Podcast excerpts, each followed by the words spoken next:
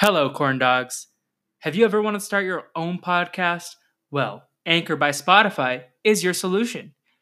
Anchor allows you to make a podcast in the easiest way possible. Let me explain. Anchor has tools to let you record and edit your podcast from your phone or computer. It also distributes all your podcasts for you, and you can listen on Spotify, Apple, wherever, and Anchor does all that for you. It's everything you need to make a podcast in one place. And best of all, Anchor is totally free. Download the Anchor app or go to anchor.fm to get started. Now, enjoy the show. Hello, this is Felipe from the editing room. Before you get into this podcast, please just be aware that in the second part, Swinter, there are some adult language used. So if you are listening to this with children, maybe skip the Swinter episode um, and just skip ahead to at the ending of the podcast where we do our rankings. Um, the first episode, very clean though. Uh, enjoy.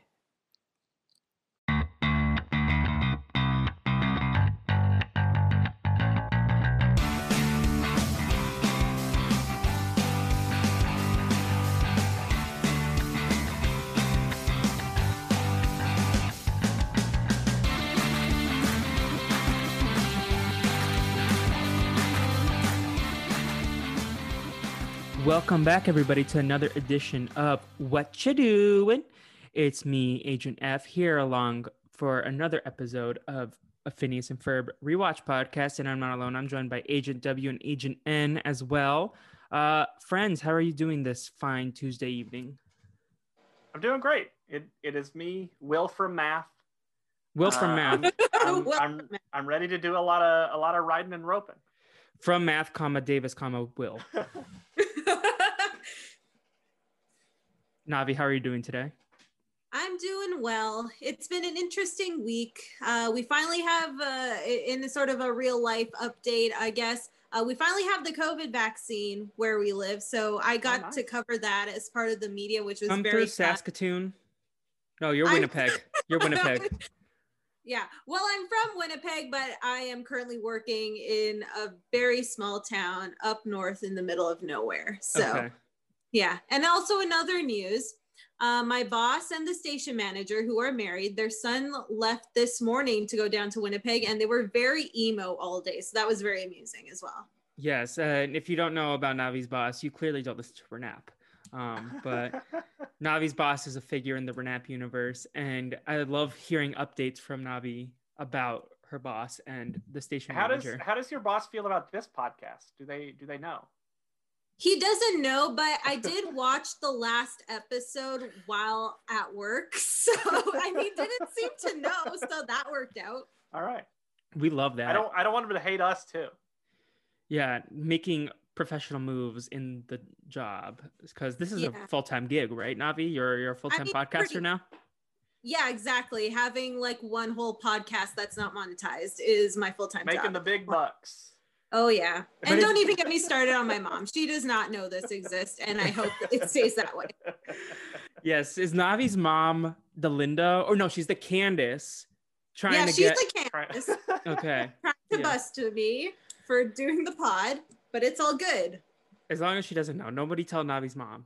Um, but we're here today to talk about episode three, and we're again we're going by the Disney Plus model, uh, the Magnificent Few and Swinter, and especially Swinter. I really loved watching this half hour, but the Magnificent Few, I remember the Magnificent Few because I still sing cows riding up and down escalators in the mall in my head all the time.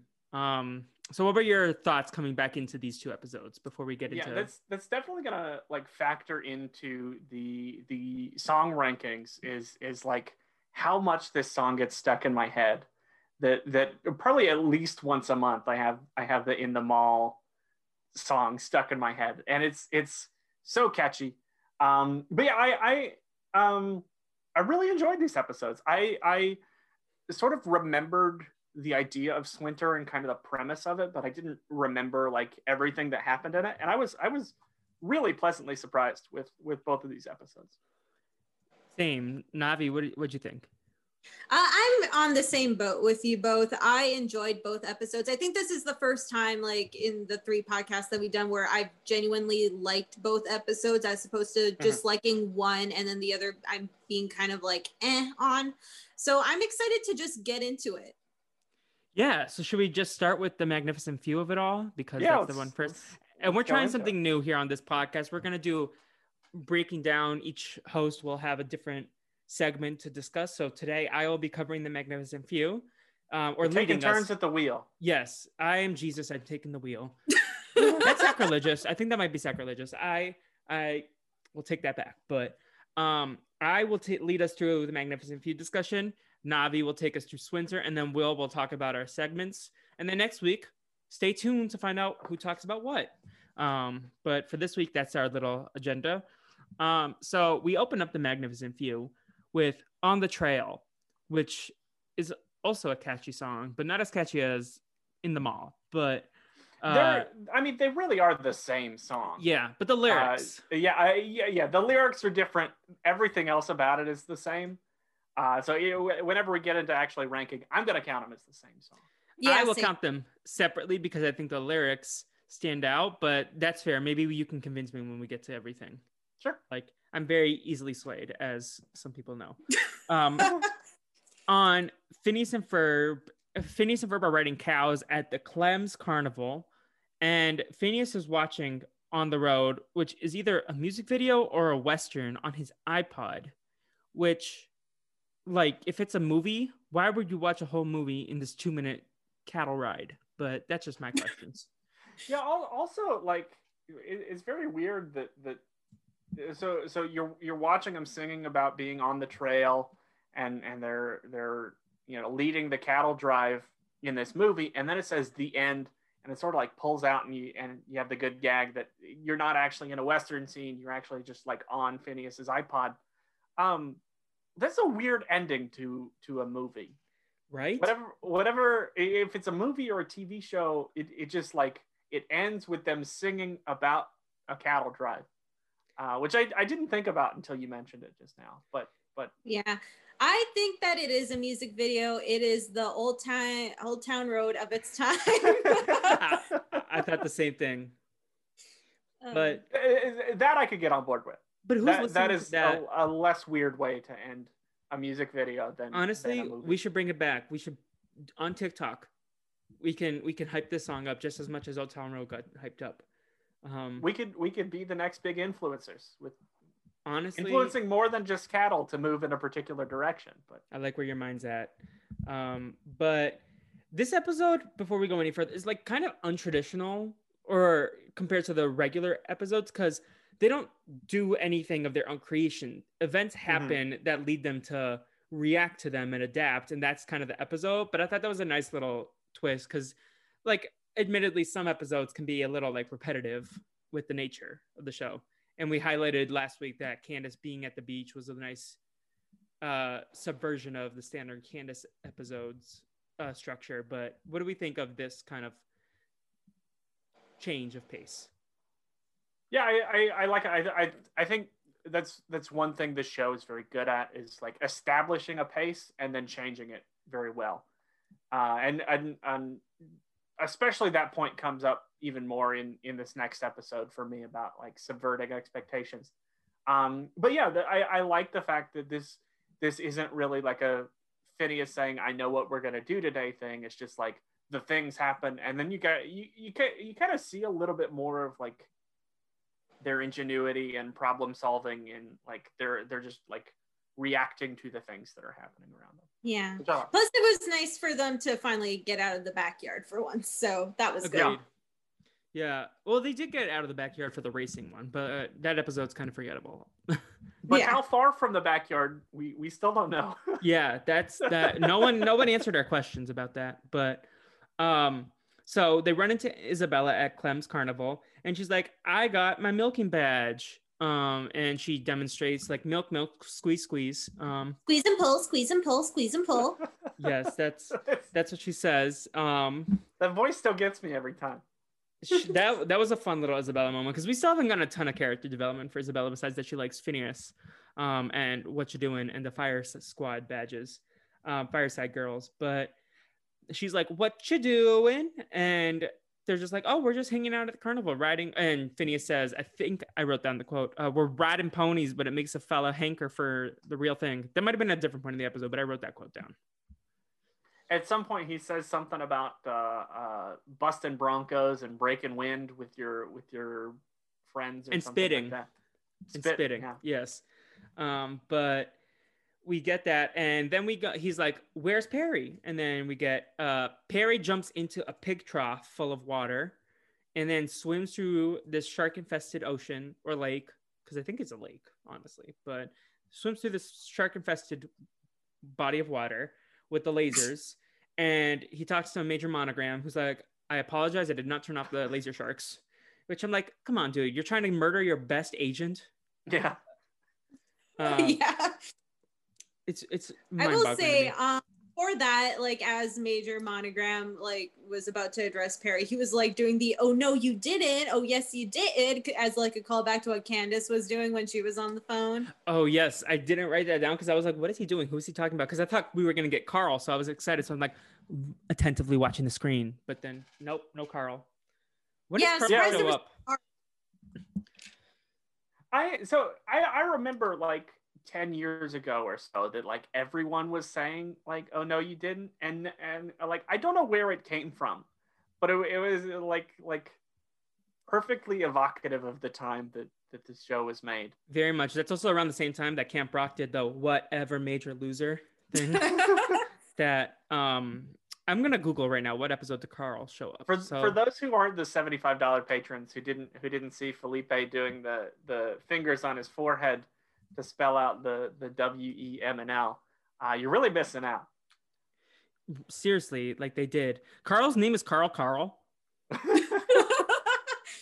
Um, first episode. Oh, uh, he is 17 to 19.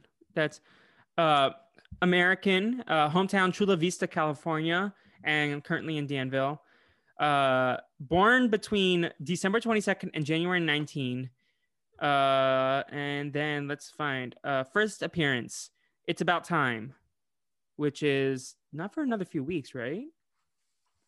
Yeah, yeah, I think it's about time was the one that actually I have I have it open right here on on my TV next to me uh, because I wanted to see what uh, it's about time is episode seven. So we'll we'll get it in, in about yeah so we a still have a from now. few more um yeah oh these are not in order on the wiki so this is confusing me so yeah. I, I think uh, the the wiki probably still has them in order of air date.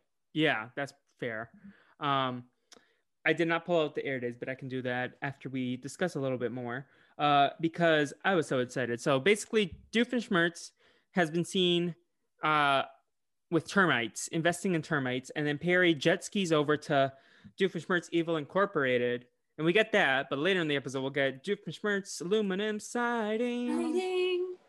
um, but basically, I'm very excited because Perry the Platypus jumps through the doors.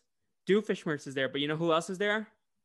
Queen Vanessa. I have I have written in all caps in my notes right here, Vanessa. So with, do I. like, I- Four explana- I have exclamation Doof plus all caps Vanessa. Um, and that the only other time I have all caps is in the mall. So Yeah. very excitable over here. Um, so Say, I like how he introduces Vanessa as his assistant as opposed to his right doctor. yeah, Yeah. I, I, I have that written down too that in assistant is in quotes and then like you, you get the reveal later in the episode where she's like this is the worst take your daughter to work day ever Yeah. When when did you guys do take your kid to work day? Did you do that at all when you were in high school? It was never an official thing, but I went to my dad and mom's works whenever we had like snow days and they didn't, or like days off. Like in Massachusetts, we had a lot of Mondays off. We had Columbus Day, which Mm-hmm. uh, normalized being making that Indigenous Peoples Day. Um, at Memorial Day, we had that. A lot of white people holidays, in my opinion, but um, President's Day. Uh, because we also ha- so then I would go to my parents' work. Um, and actually, uh, on Marathon Monday, which I think is another day that we celebrate, but that's what I call Marathon Monday. Uh, in April, I remember that's when I first watched Scooby Doo on Zombie Island. So I Mm. didn't tell that story on the other podcast, but a little full circle Callback talking. to the, to Yes. the Brazilian Dragon podcast. Yes, but I, I often went with my dad or my mom, and I would often play computer games or watch TV or stuff like that. We would go to the uh, blockbuster equivalents. I just called it the DVD store, the movie store, um, video store, and I would get something, and then I'd watch my dad's computer while he taught classes or something. Um, what about you two? Yeah, I I don't know that I. So my- my mom works for a lot of schools. She does uh, speech language pathology at a bunch of schools. Um, and whenever I was a kid, they were they were schools that were probably 30, 45 minutes away from me. So I uh, never never went to her work. Um, my dad's work he he works at kind of a small office. You know, six six ish people work there. Um, so I know like I've been to his office several times, and even as a kid, I went there quite a bit, but never longer than like a couple hours at a time. So there, Yeah. was, there was never any like official take your kid to work day or anything like that. Navi? So uh, here in Manitoba, or at least in Winnipeg, we had uh, uh, a day in November, usually the first Wednesday of November, where we would have take your kid to work week for the ninth graders. So, uh, and at that point, uh, my mom, she still works at a Tim Hortons, but she worked at a different Tim Hortons, and I didn't want, which is like the most Canadian Yeah. thing you could work at. Um, but I didn't want to go to Tim Hortons, and like she didn't want me to be in that environment. She's like, "It's a, it's a shitty place. Don't do it. Go with someone else." So then I ended up contacting my kindergarten teacher, who I was still in contact with, and I was like, "Hey, can I like be your kid for a take to work day?" And she's like, "Oh yes." So I ended up helping her out with her kindergarten class at that time. And then my brother, when he did his take his your kid to work day, he ended up going with my uh, uncle to go do uh, like delivery for parcels and all that. So that was like our sort of take your kid to work day. So it was like a mandatory thing. You actually got like credit for it in homeroom. So That's so cool. uh, that's why I wanted to ask you guys. Yeah, that's so that. cool. I, I there were a lot of things that like TV shows did that I never did. Like they had these career weeks or whatever where you like do career aptitude Mhm. tests and Yeah. stuff.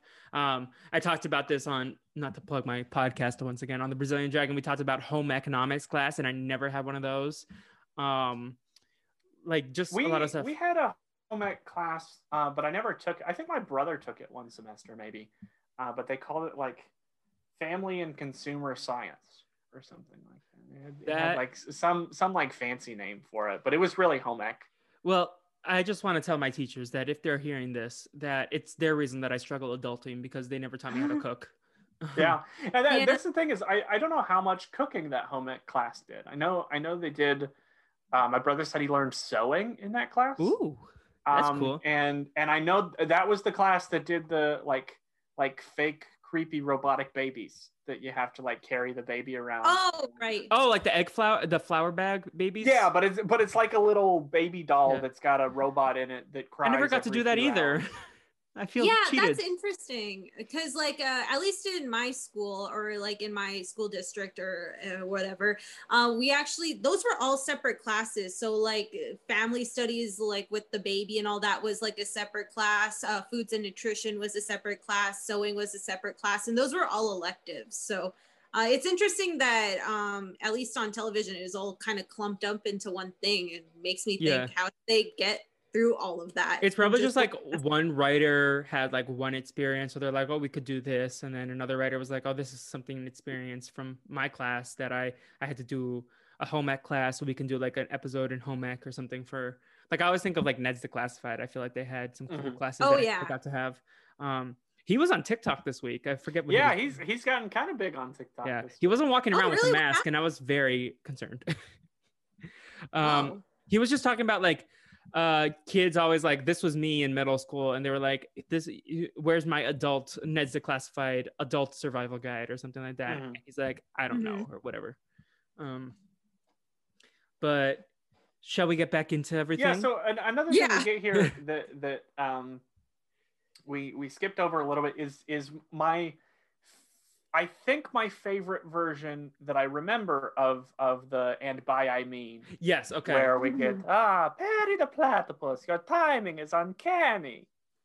Uh, and he says, and by uncanny, I mean completely. ca- That part of it I can't say without yelling, and I don't want to yell. But uh, uh, and by uncanny, I mean completely canny. uh, that that line has always and will always make me laugh. I I agree. I didn't write that down because I was like, Will's gonna have this. So um, because I, I just basically wrote down what happens and so if there's anything i skip over just let me know because especially like lines i didn't write down unless like i had a Sure. reaction to it um just because like my note-taking style is just get everything down so i don't miss anything but then Yeah. i don't talk quotes enough um but so basically what doof has he has this termite controlling helmet not an inator loses a ton of points but um, he wants the termites to eat all the wood in the town so that people will need to buy aluminum siding from him. And this is the first of we get in the next episode too, but Doofenshmirtz trying to create a profit off of something. And I feel like that the other ones weren't as much into this realm. He was just doing things to do things, but now we kind of see that Doofenshmirtz is trying to make money off of the people of Danville. Yeah, it, re- it really uh, like how much of this is is him being evil? How much of this is him wanting to make money? Which which maybe leads to the more moral question: How evil is it to have a lot of money? Ask Jeff Bezos quite a bit, I'd say. well, I mean, considering he's still taking spousal support from his ex-wife, he probably needs all the money he can get. Yeah, he, he fair. like he's definitely not doing well at getting a lot of money. Which is like we'll get into this in the next episode, but which is very concerning why he gives Perry the platypus. And my theory is just he's bored and this is his entertainment Yeah. Perry. But um and I he guess he's he's not doing really well at getting a lot of money, but he's not, also not doing very well at, at being evil either. exactly. Um I did write down that when I was a kid, I was very confused why this was wood because I was like, there's no aluminum in this. In aluminum siding. Um, but we get our first uh in this episode at least, uh we get our second doof and Doofenshmirtz evil, but instead it's like doof and Doofenshmirtz aluminum siding, which we mentioned earlier. That song is so catchy. Um but the termite attacks Clem's carnival, Clem's carnival. Um and the cows escape and then Phineas and Ferb and Isabella are like, oh no. And then the horses, uh, their pen is un like eaten by the termites as well. So they get on and they start chasing. And then Isabella finds this beautiful pony that she follows them on. And the cows, so they all go because the cows are chasing Candace. Um, poor Candace. Mhm. Uh, so Phineas and Ferb go off in the chase, and then they go into the subway. At some point, Candace dips off. Like she gets saved by the laws of nature. I did not remember she like got out of the way of the cows, but um, she they went down the subway, and then in one of the most memorable scenes for me, they go to Googolplex Mall Googolplex Mall. and they go around and they sing in the mall and we also get the cows another- doing Sorry, go ahead. Oh we also get the cows doing random things in the malls like uh chasing women out of the dressing room and wearing their clothes Yeah, that, that was that was uh, what I was what I was gonna bring up. This this sight gag of like this cow is in the dressing room and he chases a woman out of the dressing room and and he the the cow is like wearing human clothing and like turns back around to like look itself look at itself in the mirror. yeah Uh, i thought that was really good- fun Really good gag visual gag.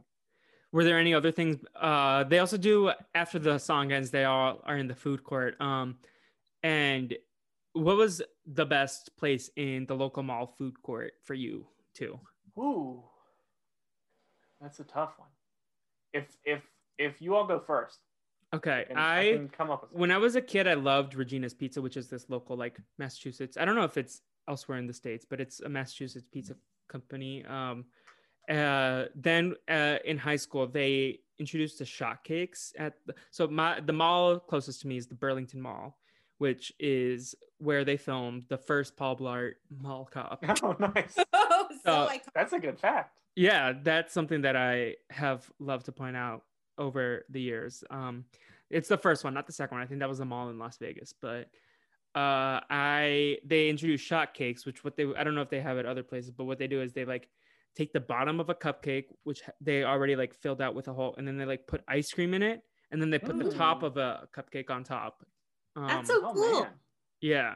So I like that. Um I haven't been to the mall in a while. I know they have a Chick-fil-A in there because when I went to an escape room with some friends in college and we ended up it was like a faraway escape room. So we stopped there and my friend ate Chick-fil-A and I was like, I personally will pass, but um, so what else is in the mall? so oh, I don't know. As someone from from like small town Oklahoma, the uh, the the closest mall to me growing up was was uh, probably an hour and a half away.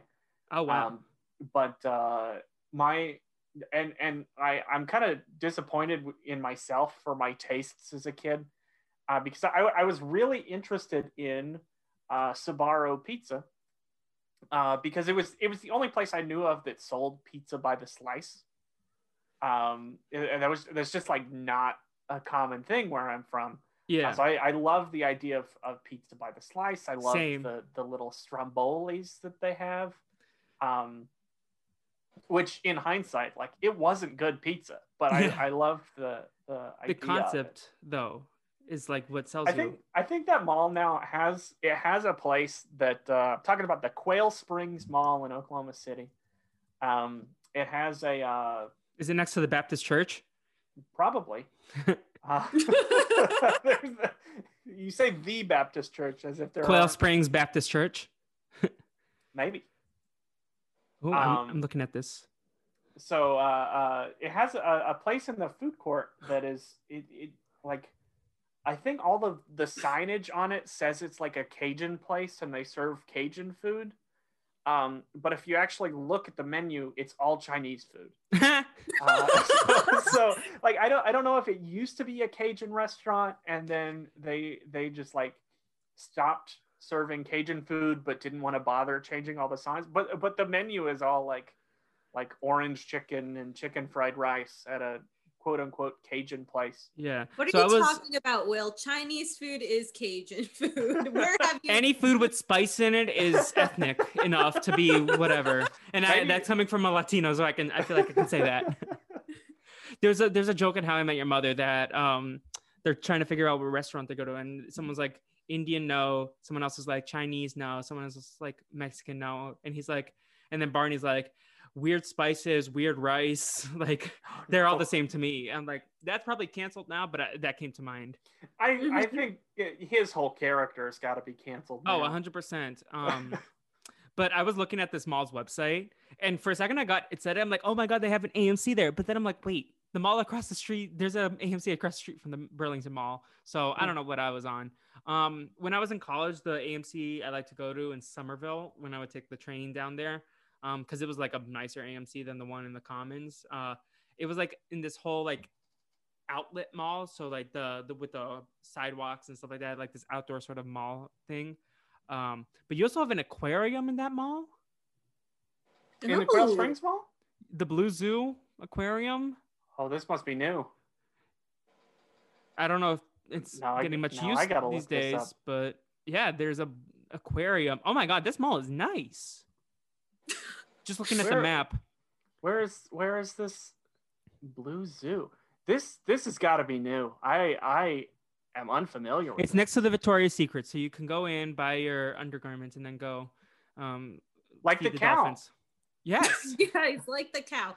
I will. cow. Well, when we do our trip to Epcot, we can make a stop at the at the mall there.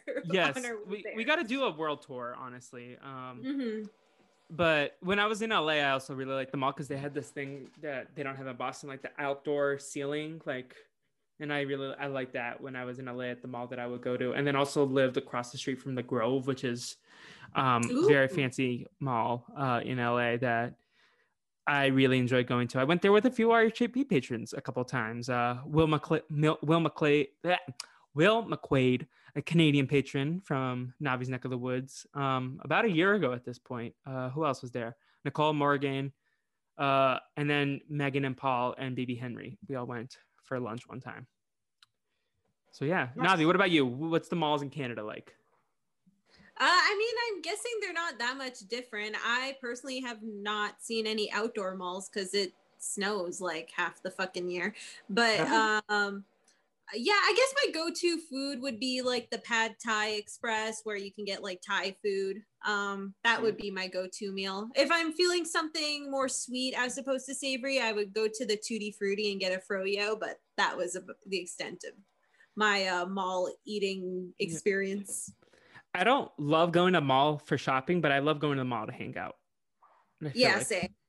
like people, if people want to shop, they go shop. I'll go watch a movie, and then we'll catch up at the food court or something. Well, I don't like shopping with people in general because I'm like the type who like will research beforehand what I need to grab and see if it's in Mm. stock, and then I go and grab it, and then like GTFO. Yeah, no. I- at this aforementioned mall trip after the escape room, one of my friends was like going in and trying everything, and I hate just sitting there, but and waiting. But it was it was a good time. The escape room was lots of fun.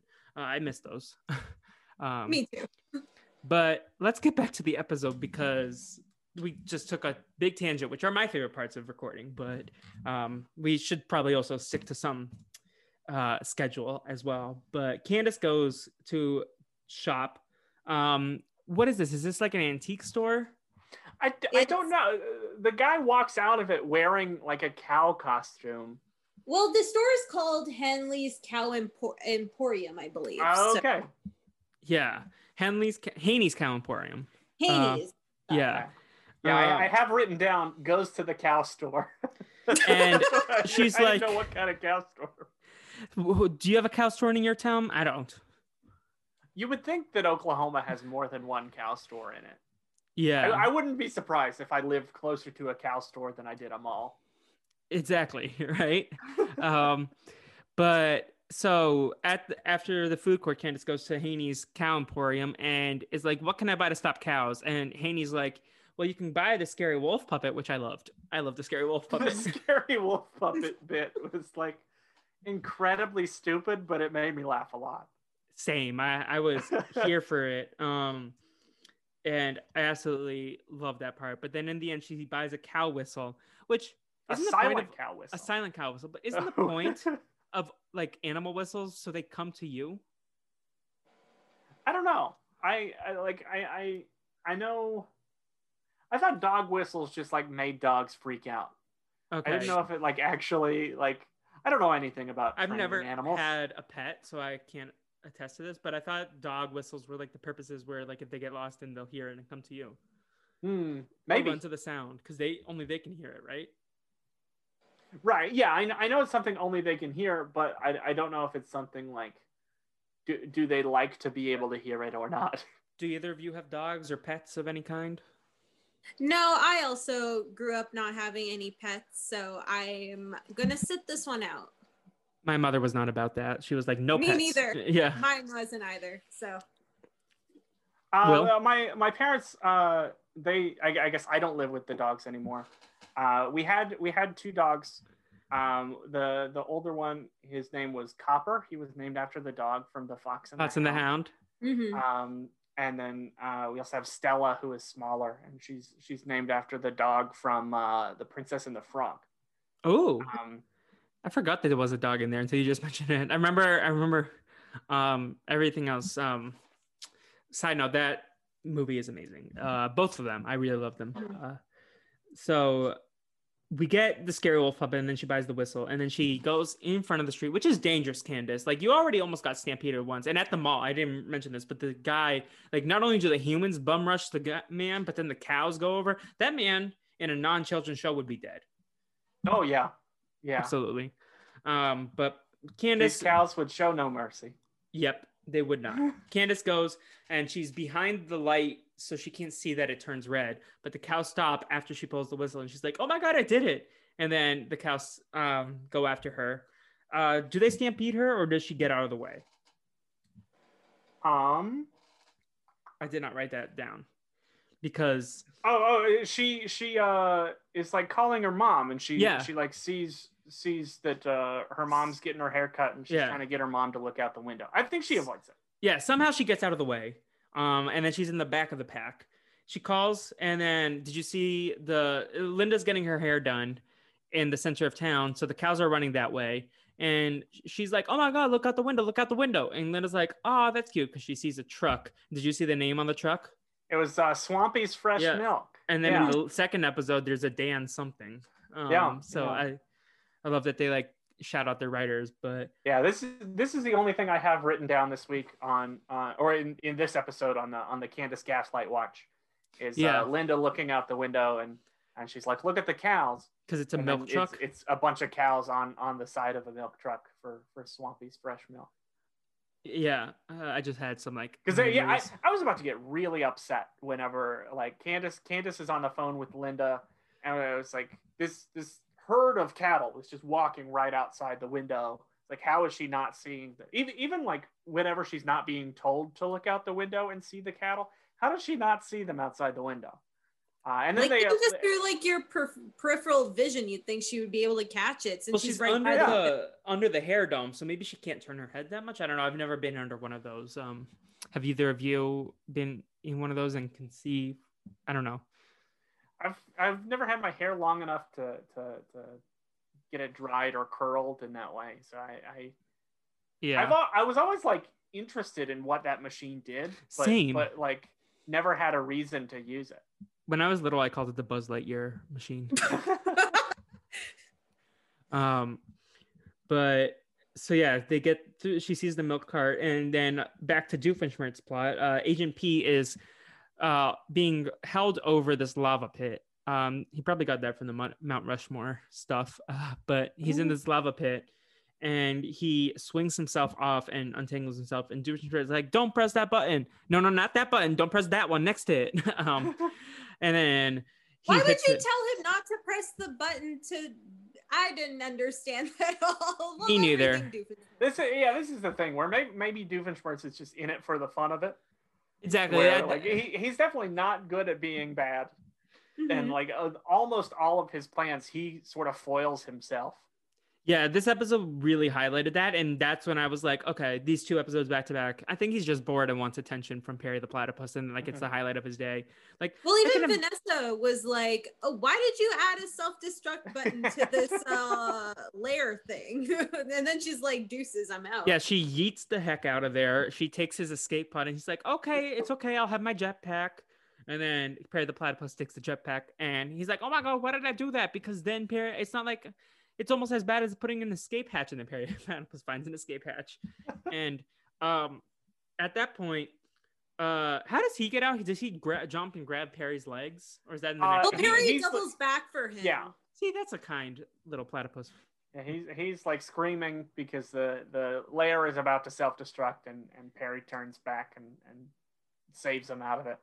Yeah, um, and that's very kind of Perry. I had that in my notes. I should have just looked down. But um, the cows, meanwhile, run towards the cliff. They all pause, and then one of them knocks over the other one, and that one didn't get in the water slide. So uh, poor cow. Like that was cow on cow meanness. I was not okay with that. Justice for that cow. He, Um, he did the old uh uh is it uh Thanos did to uh, Gamora. Too soon. Too soon. uh, but uh, also justice for Black Widow at that point. Um, but The movie got delayed again, so you know. yeah, that's it. fair. At least she gets a movie, and Hawkeye only gets a TV show. Yeah, true. Um, um, but we so then they fall off, and there's a water slide, and they get in there, and then poor Candace falls off, and probably does the same path that the cow did. She falls into like snakes, cactuses, and scorpions. Um, while yeah, the cow. she alive still after that?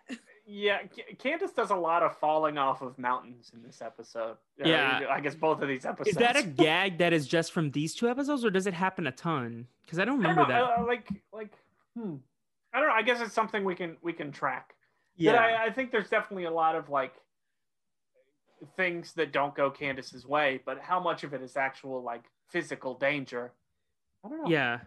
That's not fair that she gets mentally gaslit and physically attacked Yeah. by scorpions and mountains and poor Candace. This is really a Candace defense account. Um, but Perry ends up reversing the termite helmet, which causes them to chase Doofenshmirtz, and he runs down the roller coaster um, while they chomp. And uh, Doofenshmirtz Yeah. got some fast feet. Yeah, I don't I don't really understand. Well, I guess they, they say in the episode like, why did you put a reverse switch on this thing? I shouldn't have put a reverse switch on this thing. But I also like don't understand how the reverse switch even works. Yeah, so my my assumption was that it just turns instead of them doing things for Doofenshmirtz because he's wearing the helmet, they attack him. That's the best explanation I got. Um, but because they still eat the wood, it's not like they like cough the wood back up and re- like reverse time. Mm, yeah, that's that's fair. Yeah, but um, I'm still upset with the name of this. It could have been the termite controlinator, but no, termite control helmet. Bye. Um, so, anyways, the pieces fall around, and then Phineas and Ferb are like, "We gotta trap the cows," and then it's like a corral ends up just being there, and poor Candace. It's like so, so they they like eat all the pieces of a roller coaster, but like the, the some of the planks just like fall and become posts in the ground, and then, and then the, the, metal wire the just like, metal railing just kind of like Perfect. itself there. Yeah. perfect fit, snug as a bug. Um, and yeah, and then Linda comes to pick them up, and Candace is like, huh. and that that was like a difference in Candace's mood. She's like, just take me home. I want to go home. She's like, I, Relatable. I'm done with today. This Um, so yeah, that's the end of the episode. Um, and apparently, when this episode does not air with the other ones, they do the in the mall uh, gag in the end credits as well. Hmm. Um, so I looked that up. Uh, the last thing we get here is is uh you know Candace is exasperated. She wants to go home, and Linda's like, "What's wrong with her?" And then and Ferb finally gets his line of, uh, "I reckon herding cattle ain't for city folk." Yeah, exactly. And also in the end credits, uh, Isabella says, "Boy howdy." Um, a few things that I also pulled from the great Phineas and Ferb wiki. Um, there's no, aren't you a little too young to do this line in this episode? And I don't believe there's one in the next episode either. I don't No. remember one. Yeah, um, which was definitely something to notice. Um, and then Perry, we talked about his entrance to the lair, um, and and the evil jingle we talked about. Um, yeah. Any any final thoughts on this besides while I read some background information and production information?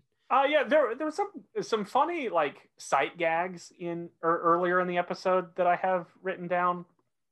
Yeah, like while while they're at the carnival, there's like signs for different events going on at the carnival. There's like a there's like a cow chip throwing contest and a hog call, and and the one that made me laugh the most was was they were advertising an egg laying contest. Uh, both because it's I think it's sort of a, a callback to whenever they were talking about maybe maybe Perry will lay an egg, um, and then also just like what is an egg laying contest? How does how does that become a contest in any way? I that confuses me. Did you ever have to do egg drop contests though? Ooh, I think I think we did something like that in in like a like an eighth grade science class or something where we had to like make little. Uh, you know, they gave us you know six feet of tape and a bunch of straws and and uh, Yeah. like a plastic bag or something, and they're like, okay, you're gonna drop this egg off the building. Don't let it don't let it break. Yeah, we definitely did that on our fifth grade like three day camping trip that we did um, because it was raining for one of the nighttime activities that we were going to do. So then they just were like, "Here's an egg drop comp- contest. You got to do this now." Um, and then I know at college the science department uh, does like a pumpkin drop contest uh, Mhm. off the Mm. roof of the building for every Halloween. Oh, that's cool. Uh, Navi, did you ever have to do any of those? Uh, well, I remember in high school we did the pumpkin drop, but we, I've never done the egg drop one myself. Yeah. Um, so I found some background information. Uh, when before Candace calls Stacy, there's an orchestral remix version of Gitchee Gitchee Goo, which we haven't gotten to yet, but spoil mild spoiler I think for that's this next podcast. week. That's gonna be the number one song for me, and that's just a soft spoiler right here. Um, a teaser for next week. Uh, then. The, apparently, after the cows storm out of the cafeteria, the sign behind them says that the special of the day is beef. Um, Oh no! right? Um, That's that's another one of the one of the visual gags that I had written down. Yeah. Yeah, and then Doofenshmirtz says, "I guess I'm running the same way Phineas said. I guess we're walking." That's more to the theory that Doofenshmirtz is Phineas and Candace's dad. Hmm. Um, y'all, y'all know that theory, right? I've I've heard the theory, and I've also seen enough uh, TikToks from from Dan Povenmire himself addressing it, saying that it's not true. Okay. Um, but I, I I- do think the theory is very funny. Yes.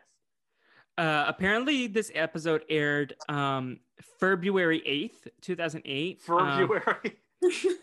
that's what they were doing on Disney Channel, I think. Uh, yeah, yeah, I, I remember now. yeah. See, it, it came back to me, but um, the the there's an episode description if people care. I don't have to read that, but um, there's a lot of errors in this episode apparently.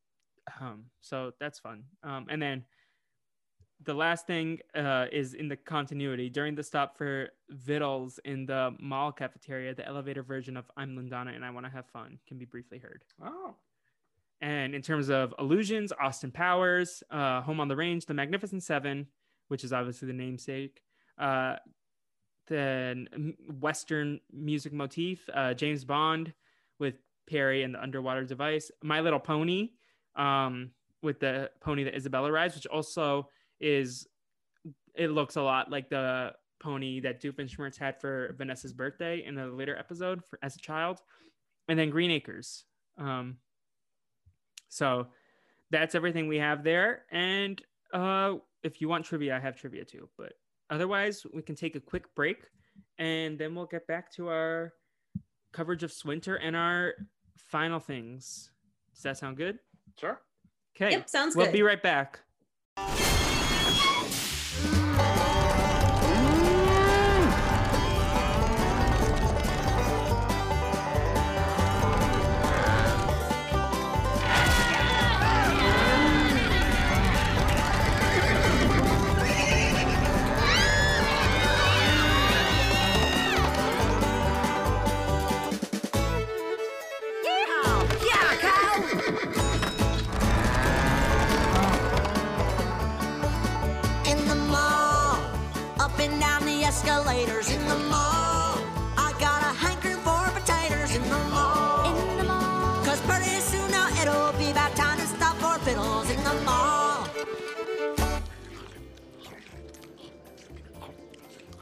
Well, that was delicious. All right. So the episode starts off with Lawrence uh, walking to it towards the backyard with the boys and asks Phineas and Ferb what they're doing today. And Phineas and Ferb, they're not even doing like a handstand, like they're literally just on their heads, no arms. How does that even work? That sounds painful. I, at one point in my life, could almost do a headstand, um, because I, I, this is probably four or five years ago at this point. I went to yoga twice a week at like six in the morning, and I could do a headstand if I was against a wall. Um, but the people who were teaching the class, they could, they could do it. Granted, I don't think Yeah. Phineas and Ferb are doing yoga. I think they're just tired. what you don't think they're they're subscribers to Vitas Yoga or whatever? I think I think their their head shape really helps a lot. too. Yeah, It also their helps- hair. It helps to have like a flat a flat base. yeah, I mean Phineas's head is a triangle, Ferb is like a square, so No. yeah. Yeah. I remember one of the my the former copywriters at the station. She would say, "Oh yeah, my mom would like twist my head around like as I was born just to make sure I had a nice round head." Maybe their parents ended up like making sure that their heads were flat as a But child. I have questions. Uh, she she was like reaching down as the baby was popping out to like shimmy no, their no, head. no. No, so like when uh, after the child is born, Okay. like in the crib, she like as the baby's Oh, okay. resting, they would she would like rotate the head around so that it would be a nice dome. Okay. because she Hmm. wanted. I thought- 'cause I- I apparently, thought- her mom wanted her to have like a nice round head if she ever decided to rock the bald look. Okay. Okay. I thought you were talking about as the baby was being born. She was like I Yeah, feel like there's you- too much going on. I feel like you would have other other things on your mind at that time. Yeah, Yeah. I think she would be uh asking for like an Adderall or something, or not an Yep. Adderall, an Advil. Well, maybe an Pain Adderall too. meds. I Probably Yeah. probably something a lot a, a little stronger than an Advil. Yeah. Yeah. I, don't- I, I don't know. I've never given birth before. I, I'm not qualified to, to speak on this. Yeah. No, me. Um, but Uh, yeah, so maybe she could do that headstand. You should ask her and get back to her. Us. Yeah, uh, yeah, I'll ask her. Um, and uh, so Lawrence asked the boys, "Well, what are you going to do today?" And they're like, "Well, it's too hot to think about something to do." And Lawrence has just the right thing that they could focus their energy on for the Did day, you and also that think is of Will? Did you also think yes, of Will? Yes, I did think of Will. I, and I want Will's takes on all the snow cone shenanigans that take place this episode. Um, but uh, Lawrence brings out the snow cone machine and says, "Oh, it's from back when I was a boy." And he shows them how to use it, and the boys are very enthralled by it. So, Will, tell us about the snow cone machine. Well, for for one, as as a former snow cone artist, um, I I I was very offended by Candace's snow cone takes. she, she was she was like unimpressed with snow. She was like not. She was like it's it's just ice and blue carbs. I was like it's it's so much more than that, Candace. You don't understand. Yeah, what do you think Um, the flavor of the blue syrup was? Was it like blueberry, blue raspberry, acai? Uh, blue raspberry is is Aye, my wait, wait, wait, back up, back up. You say acai? Acai? Is It's it not acai. Uh, it's acai. Because okay, so it, it's it's a Brazilian word or Portuguese, but so the the C has that little thingy on it, uh huh. really cute, and that's like an S. Okay. I'm not, I'm not, no. But uh, honestly, you call it whatever you want. I just wanted to make sure that I was just like shook out of my mind. I love it. We don't No, we don't want the comments known. coming for us. No, I should have known that it was acai because I remember uh, from Survivor Abi-Maria Gomes, she had that vodka or that Yeah, wine that was the acai vodka. vodka. Yeah, I wanted some, but I was too young at the time, and then I don't. It's know one of if she those words does. that like you've probably heard say it people out say it out loud, but yeah, I it, it, just it's read it's it. It's like all all the people when whenever they like if they only ever read the the Harry Potter books but never saw the movies, then they thought her name was like Hermione instead of Didn't so- Hermione. no one ever Didn't, said it out um, loud. Didn't Akiva think it was Hermione at one point on Renee? Maybe Hermione one or whatever. Yeah. Hermione. Hermione. yes, Uh, but, but- thank you for the educational No uh, vocabulary. And for, please correct my uh, vocabulary in the future if I ever, because words are hard, and even as a communications major, words are hard. Oh yeah, I feel you on that. Uh, Uh, yeah, so so the snow cone stand I worked at, we had blue raspberry, we had blueberry, we had uh, blue coconut flavor. We What? had um I Blue think they might they, they might have also called it blue Hawaiian instead of blue coconut, but it was Oh. I love the um, taste was, of coconut. It was pretty good. Uh, and there was there was also a blackberry flavor that was closer to blue than than like a deeper purple. Uh, but those those were all very good. I I'm partial to the blue flavors. I'm looking online, and the prices vary from anywhere to forty dollars to like seven hundred and sixty dollars for snow cone machines. Uh, yeah, you could probably get uh, like uh, a uh, not great one from from Walmart or Target for like Yeah. forty, fifty 40, 50 bucks. Uh, but the the one we used, look up the the Snowy 3000. How much a Snowy 3000? Snowy three thousand. It The sounds Carnival like a fake name. Like if you were to make up the name of a snow cone machine, it would probably be the Snowy 3000. There's this one called the Omega OF S30 Black and Stainless Steel Triple Three. That's three thousand seven hundred and nine dollars. Oh um, man, So wait, what was it called? The sta- the snow. the snow what? Snowy 3000. Snowy Cube Pro Ice Shaver. Snowy at snowy.com. Oh, this little snowy one looks so cute. I know. Um, Yeah, it looks like the Snowy 3000 sells for about three thousand dollars. From Whoa, from this is like almost three thousand dollars. Yeah, but I, I mean, I guess if it's a like a professional snow cone thing, if you're like, But it looks so tiny. I Well, feel like actually, the no, snow cone business is probably like something that someone could get invested in. And it is incredibly lucrative. like all the upfront cost is is just like Yeah. the snow cone machine itself. But you can Kind of- you can put in regular ice. Uh, the syrups are are pretty pretty easy to make. It's mostly like water and sugar and mixed with like the flavoring that that you can buy for uh, fairly inexpensively. Uh, but the the markup is ridiculous, and I, I think this is why like uh, I, talked last week about how uh, you know they they let us have all the free snow cones we wanted, uh, and and and it's because that that like snow cones after like the upfront cost they cost like nothing to make. Yeah, they Um, probably were able to pay off the Snowy 3000 by that point. So, Yeah, yeah. Once once that is paid off, you are in in the clear. All right. So I'm seeing a picture with the human beside it, and yeah, it looks a lot bigger than when it's just by itself.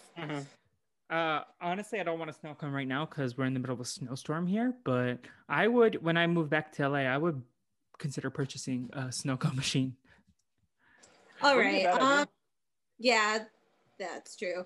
Okay, cheap back one, to though. the episode. Yeah. back to the episode here.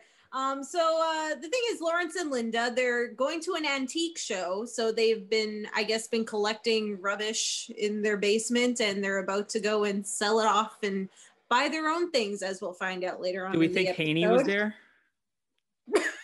Okay. He's they're trying to sell his his scary wolf puppet. Let me see. Yeah. Sorry for interrupting. No, it's all good. Feel free to interrupt whenever you need to, because I will be too engrossed in my notes. Um, so, um, as the parents leave for the antique store, um, Lawrence warns the boys, "Hey, you know, Candace is on edge more so than usual, so you know, take it easy on her." And they're like, "Okay, sure." And then they leave, and then Candace's head just like pops out of the garage door as she's like, "I'm ready to bust you." So that was pretty cute. Um, let's see here. Um, so uh, the snow cone machine actually ends up inspiring Phineas and gives him the idea for Swinter. So, um, uh, but they're gonna need a lot more ice and Mm. also a way to keep the ice nice and not melty. Is that fair to say? Yeah. Yeah, you gotta gotta keep it cool somehow. Uh, Yeah. I guess if if it all melts, then you just have like I don't know a beach again. Yeah, because it's a they, they say it's snow in July, and I don't know where exactly Danville is. Have we established where that is? Is it just like Wherever Wherever it they need it to to be. be. Yeah. yeah? So I don't know what the temperature is there and how much they would need to work to get the ice or the snow to not melt in the Hmm. middle of July. But it looks to be pretty hot since they're always complaining about how hot it is there. Um, so uh, Candace goes up to them, asks what is they're up to, and Phineas offers her a snow cone. And as we've talked about before, Candace just uh, sort of shakes him off and was like, "Ew, I'd rather not," and then leaves. Um, and then uh, maybe uh, Perry would want one. Phineas says to Ferb, and then they ask, "Where's Perry?" So let's go see where Perry's at. Uh, so Perry leaves by going to where the garden hose is, and Yeah. it's like all oiled up, and like he steps into like the little circle part of it, and then like turns on the tap, and then it takes him down. I don't know how that works. I don't Me neither. understand how the the hose didn't just end up going, turning on, and like going all over the place. But whatever. Major Monogram tells Perry that they're worried that Doof's buying laser pointers and that it would have been fine if it was just two or three laser pointers, but he ordered over 18,000. So, So- what does he need with 18,000 laser pointers? Where does he get the money from? Bes- Like, is it all spousal support? Especially because Yeah, every pretty- every single episode he like builds a new location and stuff like that too. And a new I mean, he actually sold some aluminum siding. maybe that. yeah, yeah, Yeah, he maybe he's like some a. Oh, go ahead, Navi. Siding. No, he sold some aluminum siding. He got that spousal support from Charlene. Um, you know, you got to keep the side hustle, Yeah, and that's very much maybe he also Perry is like a few hours late, so he already makes a little bit of a profit each day. Hmm. Mhm. just Yeah. just enough to keep afloat. Yeah. Yeah. Um, And as a, uh major monogram is talking, uh, Perry's like taking notes, quote unquote, when really he's just drawing major monogram, and that's like very relatable. I've done that multiple times during like city council meetings and school board meetings. Oh, especially the school board meetings. I'll, I'll, I'll go back and like look at a bunch of like lecture notes that I've taken during class, uh, and and like far too many of them just have like doodles in the in the side of the the paper that's like this is what time it is this is how much longer until this class is over yeah. No, agreed. there is there is one in particular i remember where where we were um it was like right when i started grad school we were we were getting uh, a presentation from from a guy who's like in charge of some of the libraries uh, and he was he was telling us about like all the all the resources that the libraries had for us and and you know different places we could go check out you know books and and look up scientific articles. Um and it was he was just not entertaining at all. So i i still have the the picture that i drew that is like just this guy talking. See, I, I didn't do a ton of drawing drawing in college, but I remember in middle school I got yelled at because I was drawing.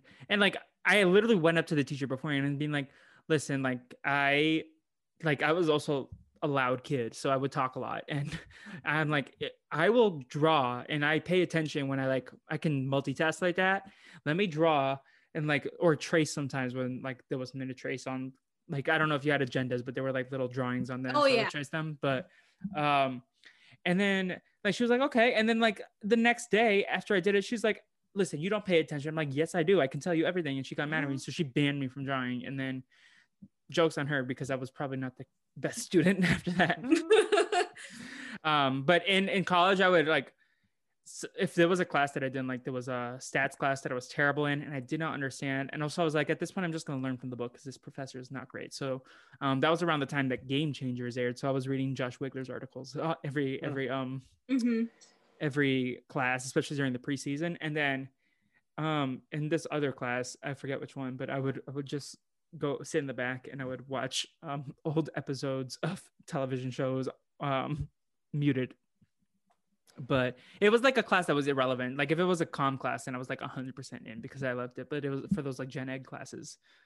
I, I would watch with subtitles. And I think Rourke has said on like podcasts that she does that too. So I feel vindicated that like a lawyer is gonna Mhm. get through law school by doing that.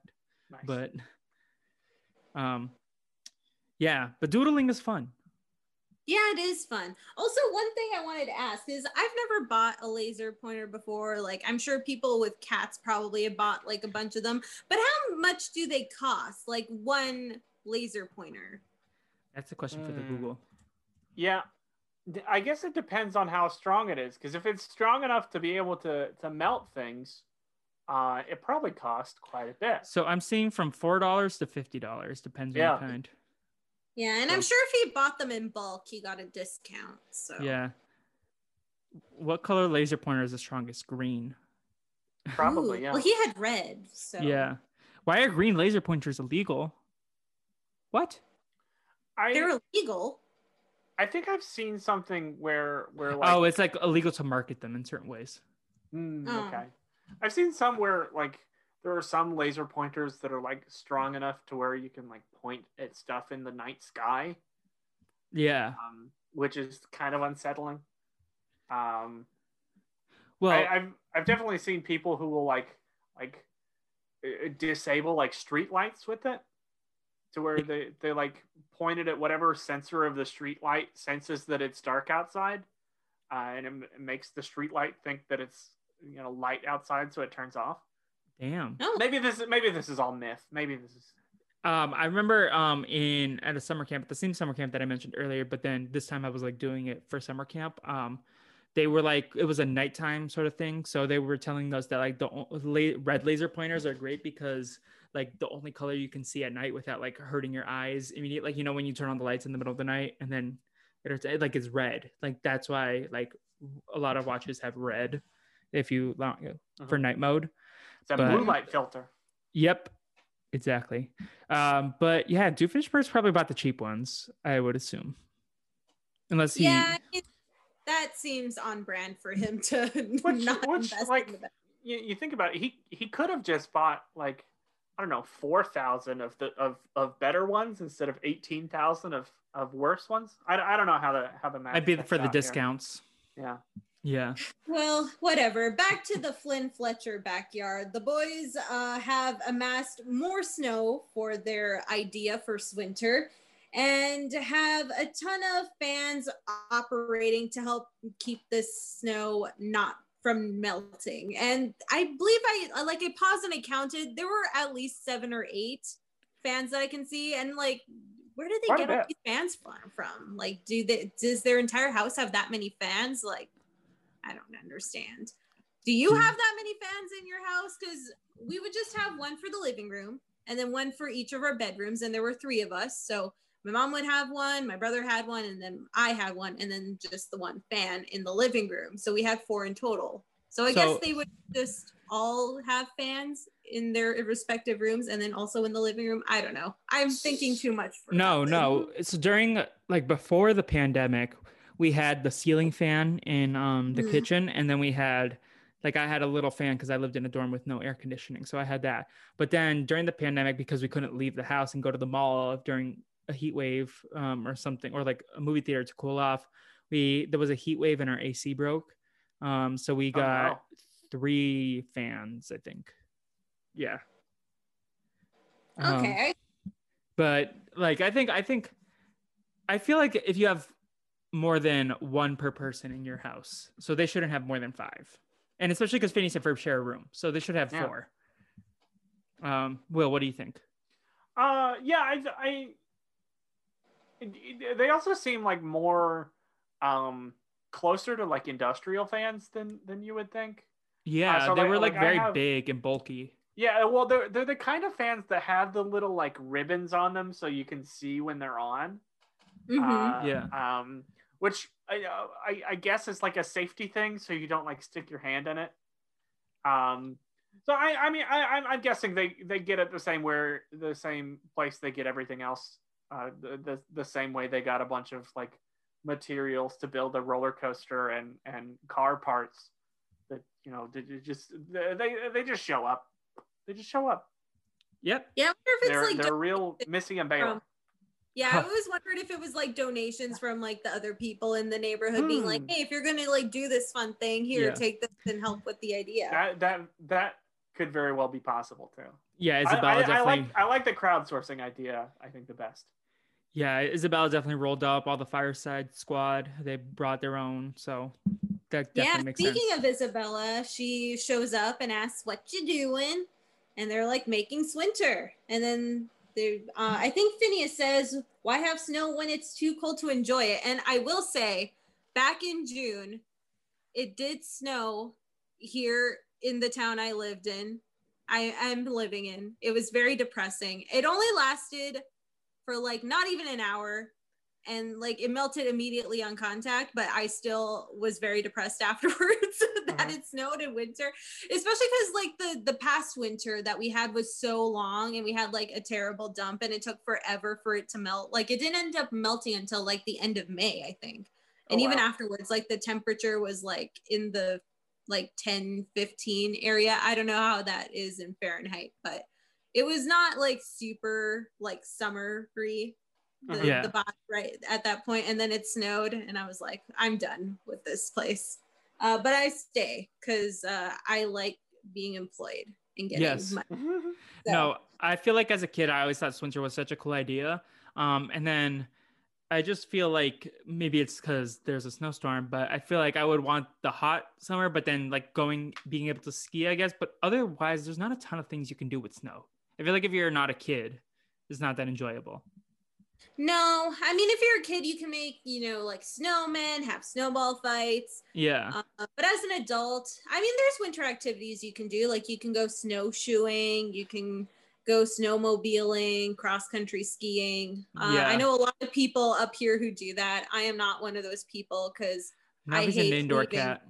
yeah i'm an indoor cat for Yeah, sure I've- since yeah, ever since I turned like 13 or 14 years old, I I became very much anti snow. Um, mainly because I'm very anti being cold and wet.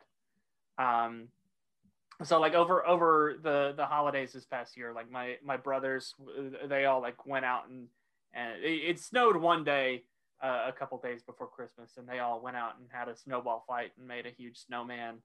And I I was I'm staying inside. Not I, I can I can look at snow, but I, I don't want to have to be in in snow. No Yeah. thanks. No, and I just like also you have to get dressed and like it's so much easier to just stay inside, watch a movie instead. Um, and this like it was so weird because I hadn't experienced snow in two years because um I go to Chri- except for this year I usually go to Brazil for the holidays. Um, Mhm. This year was different, but um so and then I moved to LA at the start of January. So then I was like, then now I'm being here. I'm like I forgot how freezing it is. Um, so Swinter, maybe I could do one day of Swinter, but then like Phineas and Ferb had it. That's fine afterwards. Um, I, w- I will say like if I'm going to be in snow, Swinter is like the ideal version of it. Uh, it's like like Phineas mentions like what's the point of of snow if it's just gonna be cold? Um, like like like it's it's sort of like the opposite to me of um there was a uh my high school band trip we went to uh, uh Breckenridge Colorado we did like a, a skiing thing Um, and I didn't go skiing because I didn't want to pay the money to go skiing. Um, but we we stayed at this lodge, and uh, this lodge had a bunch of hot tubs, and being in the hot tub while it was snowing was a very cool experience. That Uh, sounds cool. Yeah. Um, but as I, I, I think it, Swinter would be sort of the same thing for me. Is is like there is snow. Snow is kind of cool, but also I don't have to be cold if I don't want to. I can I can leave this very easily. Yeah. That's how it- Sorry, I just realized that uh, our our names are Agent N, Agent F, and Agent W. I changed it. I did not notice that until now. That's hilarious. Okay. Uh, moving on back to the episode. I'm really Yeah. bad at like no, tangents are the best. Yeah, so we come back to Candace, who uh, is on the phone, assumedly with Stacy, and she's Yes. talking about how cheerleaders are overrated anyway. Um, I don't know, were cheerleaders a thing at your school? Because we had them as like a sports level, but they didn't like really do a whole lot in terms of like pep rallies, and they didn't go around wearing their uniforms in school, even during class. I don't know if that was a thing for you guys, but I don't know about the public high school, but for the high school I went to, which was a private school, we didn't have cheerleaders, but we had. I'm still bitter about this, but the seniors, when you get apply to be like a spirit leader, basically, and there were 10 spots, and I feel like there was a lot of nepotism and like friends picking friends from the previous year. But in terms of audition wise, I think I was in the top 10. And I had a lot of compliments about my audition. They also like mess me up because I was told to come at 6:30 or whatever, um, like just throwing a time out there, but they had me scheduled for six. Um, Hmm. so everyone like was like, um, you missed your audition slot. And I left my phone in like this other room where I was like practicing for my audition. And then so I had to go back to another building, get it, and show them that they messed up. And then so like I was all in my head and I still outperformed. And then they picked all these like also they picked like a ton of white people. And I was like, well, your your um standards of diversity are not that great. But there was also some nepotism because I literally saw one of the ones from the year above me telling someone who had a bad audition, in my opinion, like, oh yeah, I got you, I got you, you're gonna be one. I'm like, what the hell? So I'm bitter. But um yeah, we had that in high school. And then they would do the football games and they would every Friday Mhm. they had to wear a skirt and stuff like that, like a blue skirt, um, even in the winter. So at least I didn't have to oh, do that, that. sucks. At least I Mhm. didn't have to do that. um, but yeah, what about you, Will? Yeah, high uh, high school football was was a very prominent culture at my high school. I think I think the high school I went to, um, I think they've they have like the second most state championships in all of Oklahoma. Um, but like everyone was super into whether it was the football team or the cheerleaders or the band. Like everyone was into something that was part of it um i i but but yeah there were there were a lot of cheerleaders um and a lot of people who would like join cheerleading for the fun of it just because they like wanted the I, I don't know if they wanted like the status of being a cheerleader or just like all their friends were being cheerleaders so they wanted to do it uh, but yeah it, it was definitely like sort of a thing that that Yeah. some people would would do that Yeah, I mean, it was kind of a, a thing in terms of like competitively as a sport. As I said, um, our team actually did like really well, like in the provincial cheer things, both for like palm stuff and also the the the throwing and the flipping of the people. Mhm. Um, yeah, but it wasn't like oh they would go around wearing their uniforms and like be super bitchy. They were just like you know normal kids. Oh, so it's not like in Glee, with which one with one of my all-time favorite characters, Santana, the, Cheerios. That's not that's not real life. They're not Sue Sylvester is a real person. unfortunately not at my school. Maybe my school really boring. Yeah, Yeah, Um, so- our, ours was also like not like that at all. Yeah, like like our I don't think our cheerleading team like ever ever did any competitions or anything. It was all just like Mhm. e- everything was was for the football team. I will say, Yeah. watching cheerleading competitions on TV, those are kind of fun. Like I don't watch them often, but whenever I stumble upon them, those are kind of fun. I also love gymnastics at the Olympics, um, because Mhm. it's just fun to see people do things that you can't do. Um, yeah.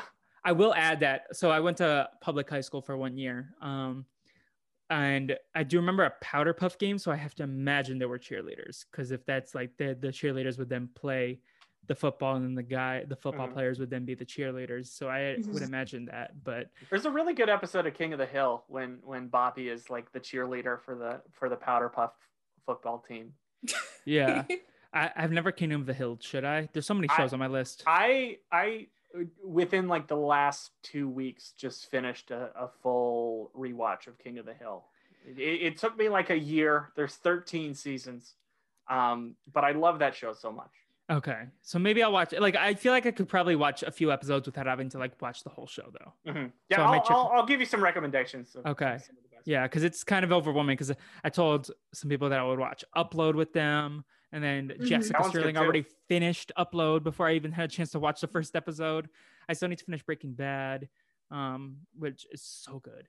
Um, and then also Jess Sterling now is on Cas- Catastrophe, and I'm like, lady, I still need to watch Upload, let alone she's like in the middle of season two at least, maybe season three by now of Catastrophe. Um, so that's Have you ever gotten around to watching Cheer, the Netflix documentary? No, but I heard I, I watched first of all I watched Monica Valdama. Um, is it Valda? No, her team name was Valdama. Monica Aldama on Dancing with the Stars, and I liked Mhm. her. But then I heard that there was like some like someone on the show got canceled. Um, Oh, I didn't. Jerry, Jerry got canceled um because he Oh, was okay. like, but I heard it was really good.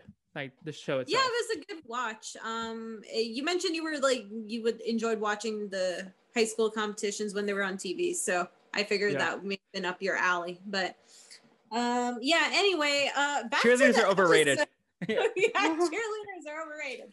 And uh, as Candace is saying this, um, the snow uh, like starts covering her window and it like blocks the light from the sun. And she eventually goes up to check and she opens her window and snow just like just piles into her room.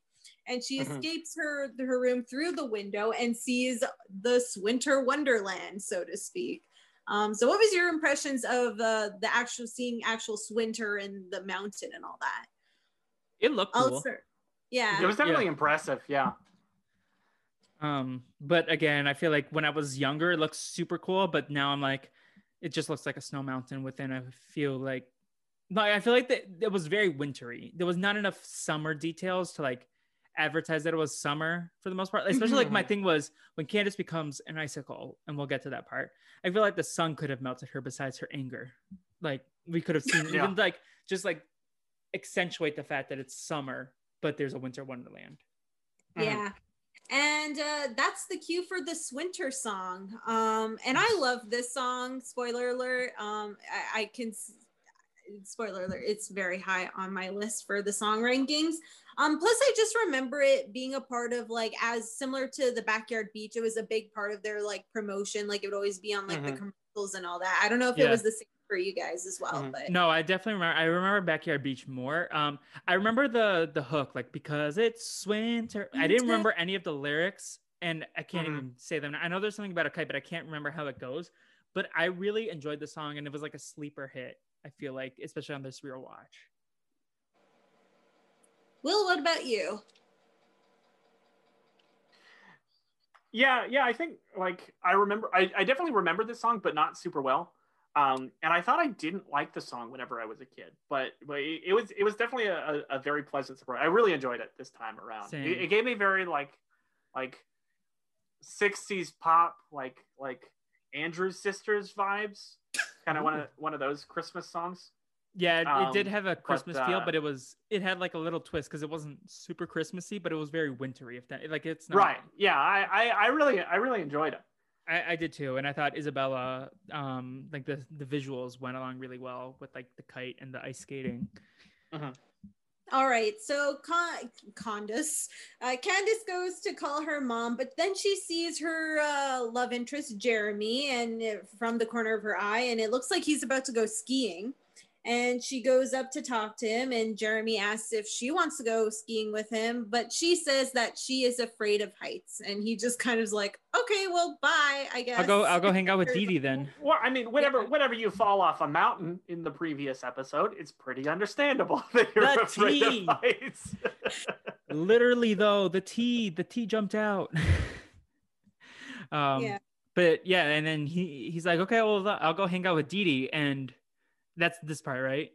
yeah, this is this part. And then Candace goes, Oh, hey, who's Dee Dee? And then she goes and calls Stacy. And then Stacy tells her, Oh, she, Dee Dee is a foreign exchange student from Sweden. And now she has someone from Sweden to compete for Yes. Jeremy's affections, or so she believes. Yeah. So just a, we're gonna jump ahead quickly to just like reveal the gag. So Dee Dee keeps their glasses on the whole time, um, Mhm. their goggles, and Dee Dee has long hair. So Candace thinks that Dee Dee is another woman competing for Jeremy's attention, but Dee Dee's just like a ski bro um, that it, um, is friends with Jeremy. So Candace got in her own, unless Jeremy is bisexual, then, but we don't know that. Mhm. Uh, Derek And- Dukinson. I think I. Oh yes, Derek Dukinson. That's the DD. Um, and I think that was a fun play on like uh, name and Dee expectations. real name. yeah, it was for sure. Um, Right. so it was something that, that I didn't I didn't notice until like my my second time through the episode. You can actually like hear every time that Jeremy says DD, he kind of Mhm. says it like like DD, well, like he does whenever he explains it, like that you know it's the letter D, the letter D. Um, Yeah. that it- Oh. it's sort it's sort of a subtle thing that like the first time I watched it, I did I definitely didn't didn't know it. Um, but after I rewatched it, knowing the twist, I was like, oh, he he is saying DD every single time. It- Yeah. It's like Candace who's who's making this thing up in her head that she thinks DD is like uh, a girl that that is into Jeremy. Yeah. I'll be honest, I did not notice that even on like the second watch here. So Me I'm neither. glad he caught on to that. Yeah, Will is our is our detail oriented king. That's why Oh, that's why he does the math. He needs to make sure everything lines up. Whereas Navi and I we proofread things like as calm people, but we don't we don't like we're not as detail oriented in in like the the specific of like the more audio like I don't know. This analogy is not going anywhere, but It's okay. I get what you're, doing. I, I'm picking up what you're throwing down, so to speak. somehow this connects to math and Will excelled. yeah. So uh, Candace wants to break those two up, and so she runs towards the lift, gets on the same one as Vanessa, who makes her uh, next appearance quite soon. Yeah. yeah. And both are seeming to be commiserating over uh, their brothers and dad, respectively. Yeah. So I watched. Did you either of you watch the Phineas and Ferb movie from this summer? Yes. Yeah, I, Okay. I did not know or remember that Candace and Vanessa were friends.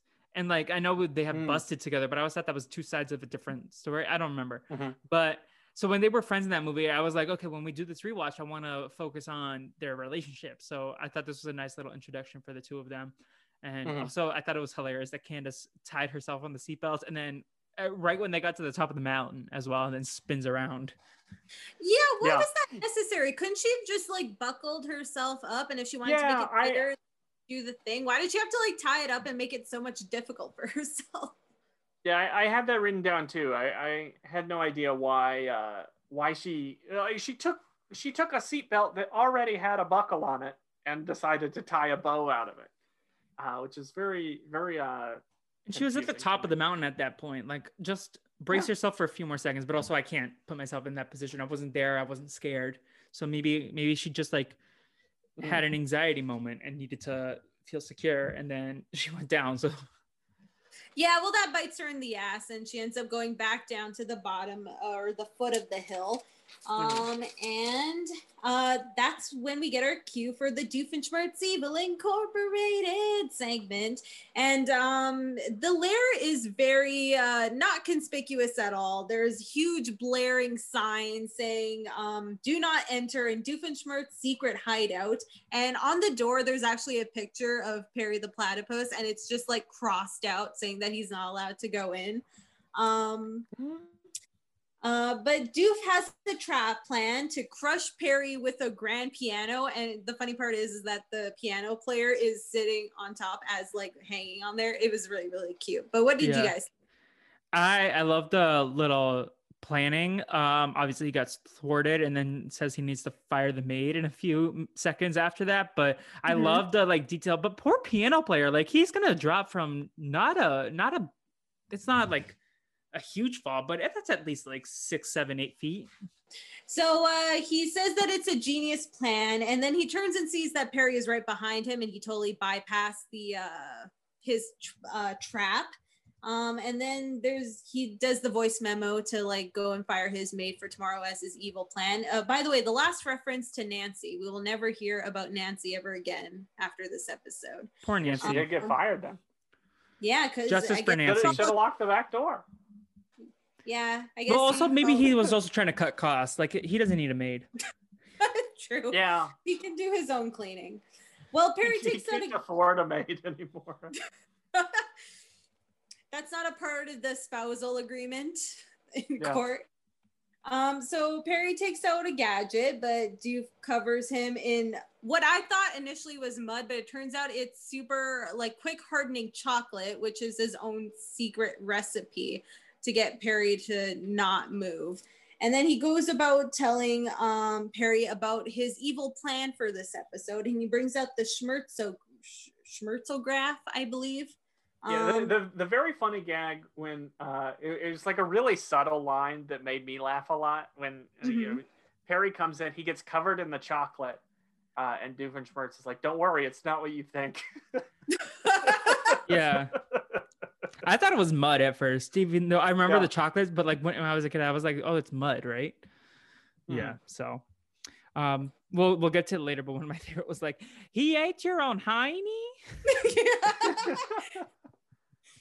yeah and i also like on the graph how um when he's talking about how his popularity has fallen it goes from low to lower to ouch Yeah. And I love that he explains everything. He's like, okay, so you heard about my popularity. like I need to work on my different accent still, but yeah.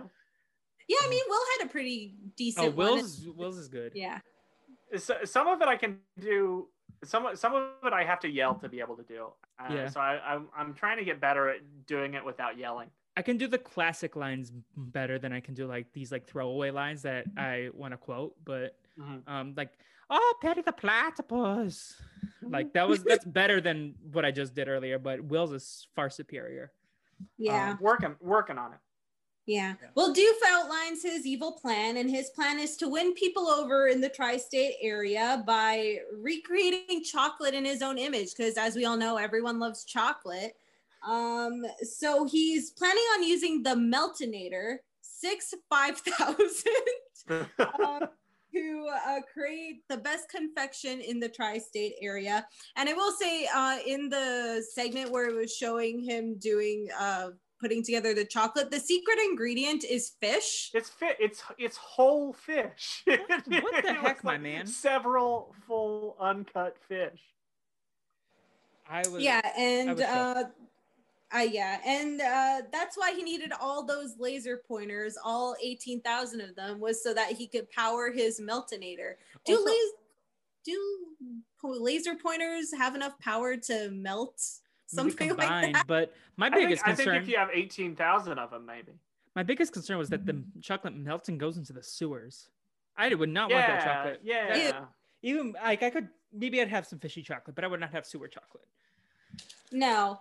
And when he goes to uh, talk to Perry about it, and obviously he's not reacting because he's, uh, as far as we know, encased in the chocolate, he goes over the plan again. And then we cut back to Candace trying to bust the, or going up to the mount, top of the hill to catch Jeremy and Dee Dee. And Mhm. she tries snowshoeing, but she has like tennis rackets, and it's not like actual snowshoeing at all. Um, And she sinks but- into the thing, and some kid runs over her. Yeah, which is really sad. But she is able to figure out a way to get up there by getting Buford to, to pull her up on a toboggan. My absolute king, King Buford. Yeah. It's very And- like like uh like how the Grinch stole Christmas vibes. Oh, but instead of like- Max, like it's he- like Yeah, instead instead of Max pulling this sled, it's it's Yeah. Buford. that was some pulling sled. animal abuse that um, the Grinch was all about. Oh, definitely. Max was also uh, uh, underappreciated. Very much so. Um, All right. Uh, well, we cut back to Doof finishing his explanation again to Perry, and Perry is still not responsive. So then Doof is like, F it, I'm going to carry on with my evil plan. And he tries to, like, uh, do what he tries to do is that he wants to melt the world's biggest chocolate bar that's heading to the Smithsonian Museum. And the chocolate is just out there in the truck. It's not even like in a contained sort of cooler thing. It's just out in the open in the middle of summer. Yeah, yeah. Uh, If the laser's not gonna melt it, the sun might as well. Right? Yeah, not a whole lot of sense being made, but I, I guess good on Doofenshmirtz for tracking all that down. I guess I mean he gets a W for that, but everything else it just does not make sense. Um, so he tries to, uh, he wants to melt it, but Perry's not responding. And I guess, as you mentioned before, Will, that he's just doing this because he's bored. I guess he's bored that he Perry's not really doing anything and letting him essentially get away with it, as far as he knows, anyway. Mhm. Like Um, that's relatable though. Like you want an audience when you're gonna be a hot mess. like I would want an audience if I had a, a plan and I wanted people to like that. Why do you think I have so many podcasts? It's because I love attention, and I think Doofenshmirtz loves attention too. Yes. Um, and my hot mess of trying to get through this episode, I have an audience for that too right No, now. So this is not a hot mess. This is a phenomenal time. Like, this is a this is a cold mess. It's winter. Oh yes, But, uh, Swin- honestly, but if people don't like it, then they can go find another podcast because I'm having a blast. I am having a blast. All right. but also well, uh, also stay here though. Yeah, Uh, stay here, but also my feelings are more important than the people who don't like this. All right. Well, uh, Doofenshmirtz has enough, and he says it's rude not to participate in some countries to Perry, and that's when Perry comes out of nowhere and kicks Doofenshmirtz's butt. Um, and it turns out, as we mentioned earlier, he ate his own butt Yep. in the chocolate, which is a whole other thing that we probably Perry the platypus eats ass. Whoa. His his Whoa. own his own ass. wasn't gonna say so I, I I forgot to bring this up in the pre-show, but I feel like we we didn't establish are we like going clean or for like children who find this? But no, okay, from now on we're gonna be explicit tagged. uh, no, if, if if you need to to to bleep me out saying saying the word ass, and No. I, I guess now I've said it about three times. That's fine. No, not even that. It's like the content of the message. Mm. but no, I, I no, we're gonna be authentically ourselves and children skip ahead for a few minutes. yeah, give I them the might have to put put like a like a content I'll put a warning right disclaimer, yeah. before. Yeah. All right. Well, uh, Doof realizes, oh, I should probably like actually go through with my evil plan now and not just wait. And so he tries to like struggle to get his plan to work, but Perry pulls a lever, which causes Doof to aim the laser instead of the chocolate that's being taken to the Smithsonian Museum. It ends up being Linda's car that he ends up aiming it at, um, which ends up melting her tires as on their way back from the antique store. Yeah. Yeah. Um, Yeah, I- it's another like the the thing that stood out to me there was like how did it only only melt the tires but not like other things in the car? I don't, I, I don't know. I, and I, I I know like rubber will melt at a lower temperature than metal will, but like how did how did I, I don't know. Maybe maybe he he somehow aimed it to where it hit all four of the tires but nothing else. Um, Yeah. I, I I don't know. I'm I'm not gonna question this too much. Well, we did establish that these are the weaker laser pointers, so maybe that Yeah. had something to do with it. Yes, and also I love that she was like, "Well, good thing we bought our four spare tires at the antique shop." Like, that's a choice. Um, Yes. you never you never know when you're gonna need four spare tires. Yeah. Um, but before we get to the next part, I do want to say that I really like in terms of this episode that our different like the the coincidences between the two storylines and how everything gets taken away isn't because of the innator this time. It's because of like a power outage that he causes, and so they're still related. But I like the Mhm. fact that because I was expecting, oh, the episode's already gonna end and he's gonna melt all the snow because that's a much easier Mhm. solve. But I think they went the further step for like kids to not be able to guess what happens. Yeah, this, this was, and and we'll get into this maybe later when we talk about our our innator rankings. But this was my favorite thing about this episode was, uh, you know, we talk about subverting expectations, where like, okay, the whole we've established that almost all of the time, Phineas and Ferb's plan goes away because of the innator. So like, oh, they they made a bunch of snow, and Doofenshmirtz has something that's gonna melt things. So it's very obvious that this this thing that's going to melt things is going to melt all the snow, uh, and then it just doesn't, which which I I loved a great deal. Same. I, I love that so much.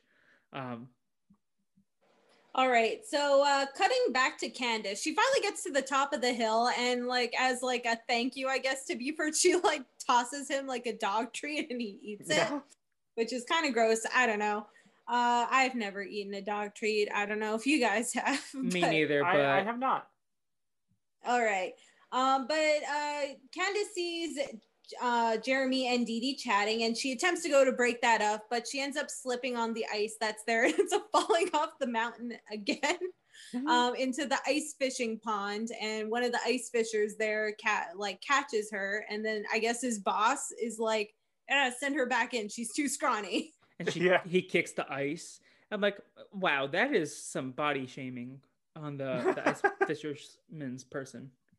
Yeah, so then he ends up uh, pushing Candace back towards the hill, and Jeremy is complimenting Dee Dee, and that causes her to melt the ice cube that she's in ta- like entrapped in with rage. Yeah. So, um, yeah, and then around the same time, the boys show up in their snowboard, Phineas and Ferb. Which they were not she- strapped into with their feet. Like I was like, do these people not know how snowboards work? You can't like jump out of them. You have to be like locked in, but they didn't care about safety. They chose chaos today.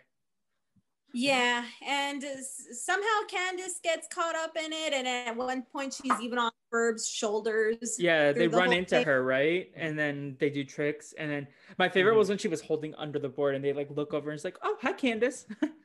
Yeah, my favorite was when they were going into the bobsled sort of Yeah. tube, and they're Oh, like, yeah. "Oh, hi, Bob, Bob, Bob, Bob," yeah, They're maybe all Lolo Bob. Jones was there. and Polly Calafiore. Oh no, not Polly Calafiore. Then we definitely need the explicit tag. You need yeah. Speaking of staying clean, I don't, I think we can. Yeah. Yeah. Well, after all these tricks, they conveniently land on the podium for the snow uh, boarding competition, and they're in first place. Um, eh, and I guess it works out that they won first place. So hey, good on Yeah. them. And so Jeremy goes up to Candace and compliments her too, and then introduces her to uh, Dee Dee. And at first, Candace is pretty uh, not feeling it, but then, as we've talked about before, it's revealed that Yeah. uh, Dee Dee is a surf or a snowboarder. Yeah, dude. she was. I don't remember the quote exactly, but she's like, "Yes, I would like to meet this Dee Dee." Well, uh, their parents are back, and uh, Candace is excited, saying that this is going to be the best day ever. However, uh, Linda and Lawrence are taking their sweet time because they need to take their antique Austrian, like antique clock, back to the house and The like cuckoo clock. it.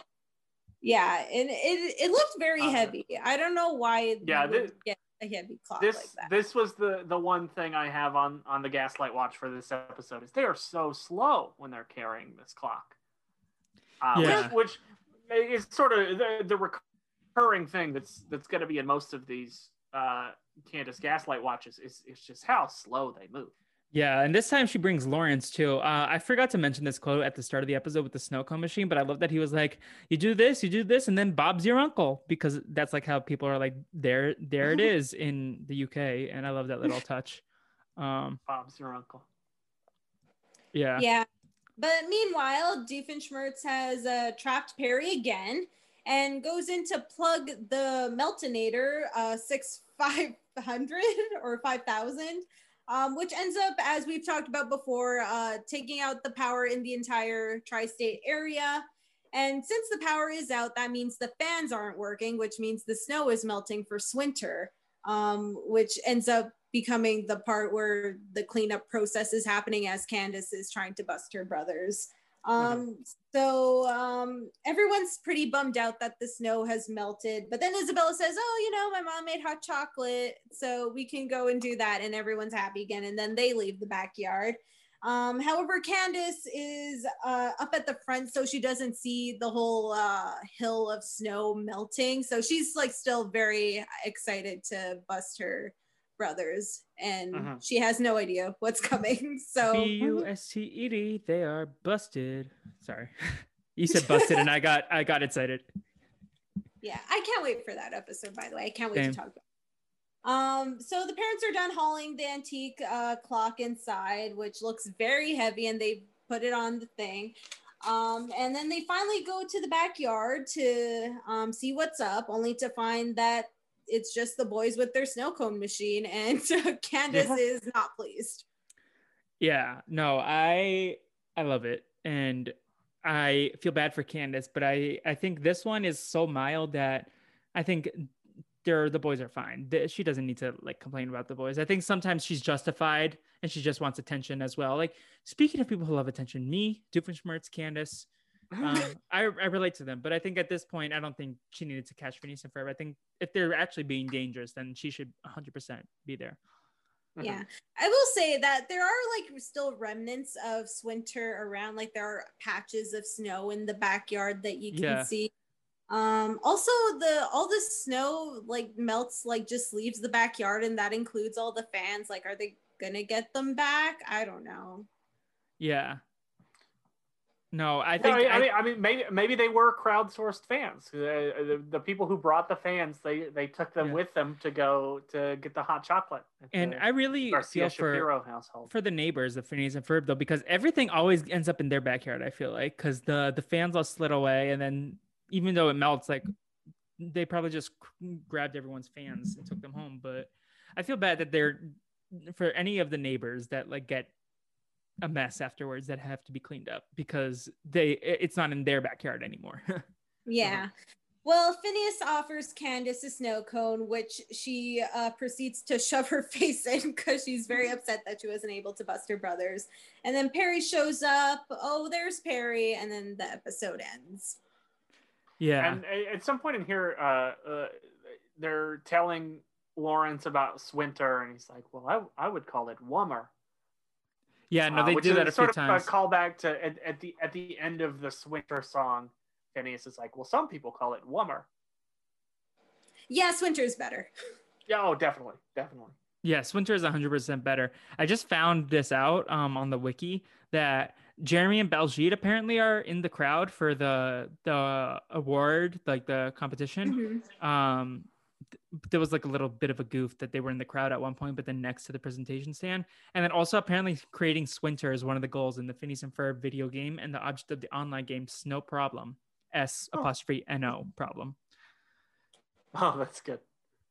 Yeah. Um so is there anything else that we didn't cover in this episode yet? Um, I I think that's it for me. Yeah, I think we've covered everything. So I guess we can move on to the rankings.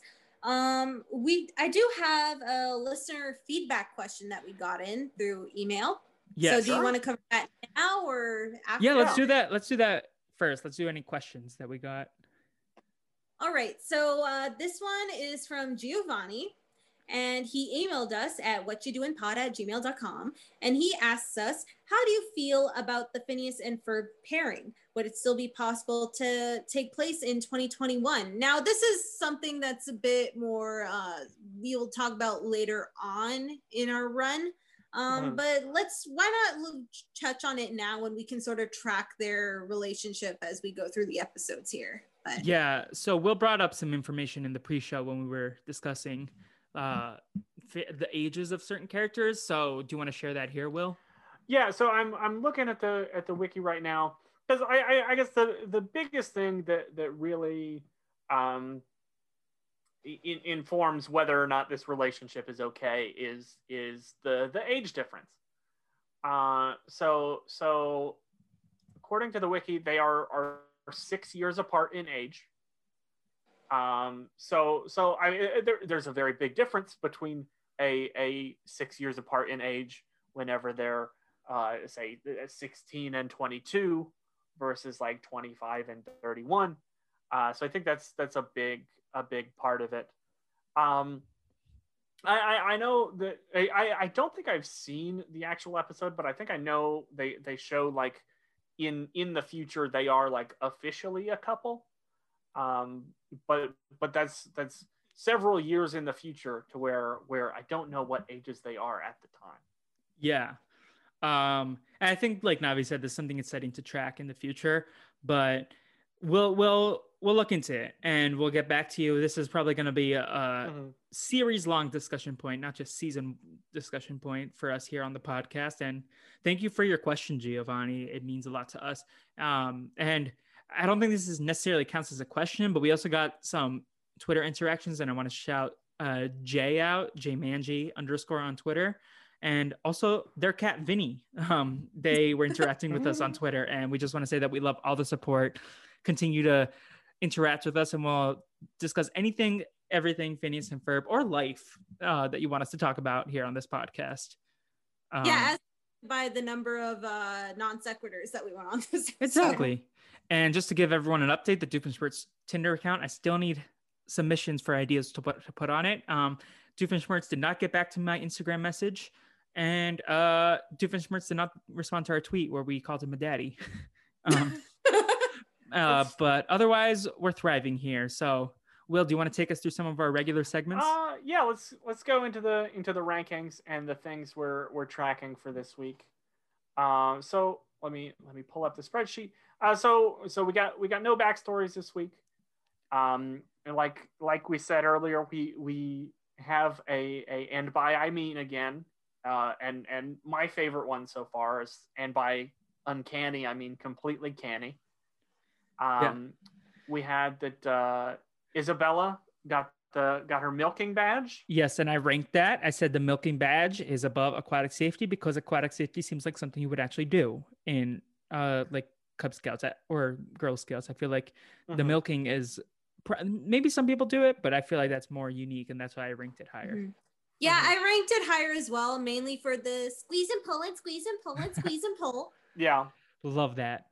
Um, I I don't know if I'm keeping track of ranking the badges or if I just typed it in. I don't remember what Up we to you. If I were to rank them, if I were to rank them, I would definitely put the milking badge above the aquatic safety badge. Yeah, we only have two so far, so if you want to hop in, it's probably not that hard. But if uh, um you you don't need to like it's just can be something me and Navi do or Yeah, I mean, uh, it, at least with the backstories and the the and by I means, I, I think I'm just putting yeah like putting them in the order that they happened. yeah and you're Um, you're doing by I means and I I'm not doing that one so it's like we're Yeah. we're we're a flexible crowd we do Yeah. we each have our own little things and we all do the big things Yeah, I mean, I don't even use a spreadsheet. I just A notes go app? off of what I from my notes app, or it is in this case, I'm going off of like memory because I'm like I can't read my notes app right now. yeah no I have a notes app that I also use for like in terms of writing down anything that I need to put in the episode or edit out like I put mm-hmm. in that I have to put a disclaimer at the top you might have heard me typing that at one point but after uh-huh. Will's comment but mm-hmm. um yeah so i just use that notes app and it's just under phineas and ferb Um, Uh, so let's let's get into I think the uh, I know what we're gonna do today rankings. Let's do that Okay. first this time. so should Uh, so so putting in the idea of Swinter and the cattle drive into into the rankings of of uh, the thing that Phineas and Ferb do. so i have mine ready if i if you want me to go first i don't Sure. care um so just to remind everyone currently at my top was beach and currently at the bottom was mount rushmore and everything else was in between. I'm gonna put swinter at number two. Um i think that was the most fun since beach but i think i'd rather do a beach day than a swinter day because the ice is still going to be cold. The the snow is Mhm. still going to be cold whereas the beach is just fun. I also think the activities at the beach are more my jam than like skiing and snowboarding and snowshoeing. Um and then in terms of the cows i put it at number four below roller coaster swinter and beach but above race car and mount rushmore. And i think i put that there a because it's not really a planned activity so i didn't want to put it at the tippity top but also b i think i'd rather go on a roller coaster than ride cows and horses. Mhm. but um maybe i would rather do a race car than ride the cows but i think the cows in the mall sell it for me more. Yeah, what what you said is exa- is exactly what I exactly the same as my order, uh, and for the same reasons. I think I think Swinter is a very fun idea, uh, and more fun than a roller coaster. Um, but and unique but too the fact that it's cold, it's not it's not passing up the beach for me. Yeah. And then for me, the cows also, I think the thing that I, in my mind I said is that maybe just in general, riding cows would be lower than the race car, but riding cows in a mall, that would be fun. Mhm. Navi, what do you have? All right. Well, number one, I do have Swinter mainly because I'm like the type of person who like I will complain if something's not like right now it's winter, so I'm complaining, why isn't it summer? But when it's summer, I'm like, it's too hot, it's too humid, it's too sticky, there's too many mosquitoes. I wish it was Uh-huh. winter. So Yeah. I put winter number one for me. Uh, number two is beach. Number three is race car because even though it's loud, at least I'm just sitting there and I can bring my book and like just Uh-huh. read it. Uh, number four were the cows. Um, I probably wouldn't go herding cows per se. I, I'm actually uh, back in India. My family are a bunch of uh, cattle farmers and bison farmers. So uh, that kind of uh, I appreciate it from that aspect, but uh, having been around cow- cows and bulls and bison from my one visit in India, I'm like, eh, I'm good. Also, yeah, they probably smell. Maybe I would. Oh, Yeah, towards almost certainly. Yeah, I think Yeah, I'm gonna smell- move. Yeah, cows in the mall. Maybe I'd change my mind. I think I'm as much as I love the escalator sound. We'll get to that. I think what I'd rather do, I'd rather drive the race car at this point. So I'm gonna switch it. Navi convinced me. Yes, you're welcome. and uh, last we have roller coasters because we all know my feelings on roller coasters. Yeah, but what about Mount Rushmore? Where do you oh, have that? Mount Rushmore. I'd rather go to Mount Rushmore than go on a roller coaster. Okay, I think I'd rather do cows than Mount Rushmore. Navi still. Navi is famously anti roller coaster. True, I true, true, true, true. Yes, I forgot about that. Um, I had something to add about based on what Navi said. Oh, the the most beneficial part about winter for me would be the no mosquitoes. Yes. That is that, Really that- bad yeah. in uh, Manitoba, especially. So not having the skeeters around would be great. Yep. Um, Will, where are we going next? Uh, let's go to the innators. Uh, Okay. let's let's rank the innators. Who wants to go first? Uh, so I can I can I, I I know you all have have uh, maybe different opinions than I do on on whether or not it has to be an innator to get good points on the innators list. Um, so I have I, I put the termite controlling helmet in at number three. Okay. Uh, it's it's in between the destructinator and the deflatinator ray for me. Um, I, th- I think a lot of of uh, like it, it gets a lot of points for me because of the Doofenshmirtz aluminum siding jingle. Um, yeah, I, I think the aluminum siding plan is very funny to me. Mhm. Uh, so I have that at number three, uh, and then I have I have the Meltonator six five thousand at, at number one. Uh, I the almost solely for the uh, the subversion of of the fact that it didn't melt the snow. It was the fact that it plugged in and took out the power that melted all the snow. Uh, that that's uh, been my my favorite of of Doofenshmirtz. Especially when the name is the Meltonator as well. yeah. and it's got the name. It's I see. I, I think Innator gets a few points for me. It's not like a requirement to be a good thing, uh, but it does it does have the name that gives it gives it some points for me. Okay. Navi, what about you? So I also put Meltonator at number one, uh, not just because of the innator aspect, but Will mentioned that the plan was probably the most interesting uh, Mhm. from like a sort of and how it all kind of comes together with the other uh, uh, A and B stories. Um, as for the the termite helmet thingy, that's like second to last for me. Uh, magnifying magnetism or whatever the hell it's called is still last. Yeah. Um, I just did not care for the plan. I did not care for the name. So those are my rankings. Uh, Meltonator at number one, and then the the termite helmet second to last. Yeah, no, so you did a lot of convincing for me because at first I put these at four and five, only above the magnetism magnifier. But then I'm like, I I did not remember what the destruct. I still don't remember what the destructinator does, and that was It my number one. It's it's the thing that that breaks the gnomes. Ah, yeah, yeah, yeah. But I see, I don't remember it by name, so Yeah. that's a little. And the deflatinator, it took me a minute. I remember the drill, so Mhm. I think I'm actually gonna move these both. As much as I hate the fact that the termite controlling helmet does not have a name, I remember the termite controlling helmet. Um, I can remember the visual. I've seen I that also image. think the, the termite controlling helmet might be the most impressive technology so far. yes, Yeah. it's very Hank Pym. Yeah, yeah.